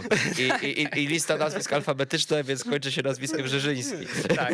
E, zacznę od końca. Zacznę od, żel- Zacznę od Żelka. Zacznę od żelka. E, nie, chciałem serdecznie podziękować Wojtkowi za przybycie, bo, bo myślę, że nam się bardzo fajnie gadało. Zresztą, jeśli tego słuchacie, a na przykład nie słuchaliście od 10, bo spaliście, to będzie też na SoundCloudzie do odsłuchu. Cała nasza rozmowa wydaje mi się, że jest wartościowa i można się czegoś dowiedzieć. Fajnego, ciekawego i nawet czasem też zabawnego, bo się ze trzy razy Dla odmiany w tym razie. zdążyliśmy e, zaśmiać.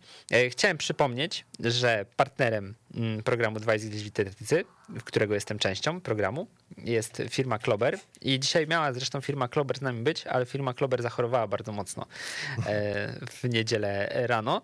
E, Natomiast dziękujemy im na pewno za wsparcie. E, Zapraszamy na, na zakupy. Zapraszamy też na fanpage Polish Football Casuals, mm, dlatego że to jest kopalnia wiedzy o tym, co jest w futbolu y, niedostrzegalne na pierwszy rzut oka. O, tak bym streścił y, to, czym się, zajm- tym, to, czym się zajmujecie.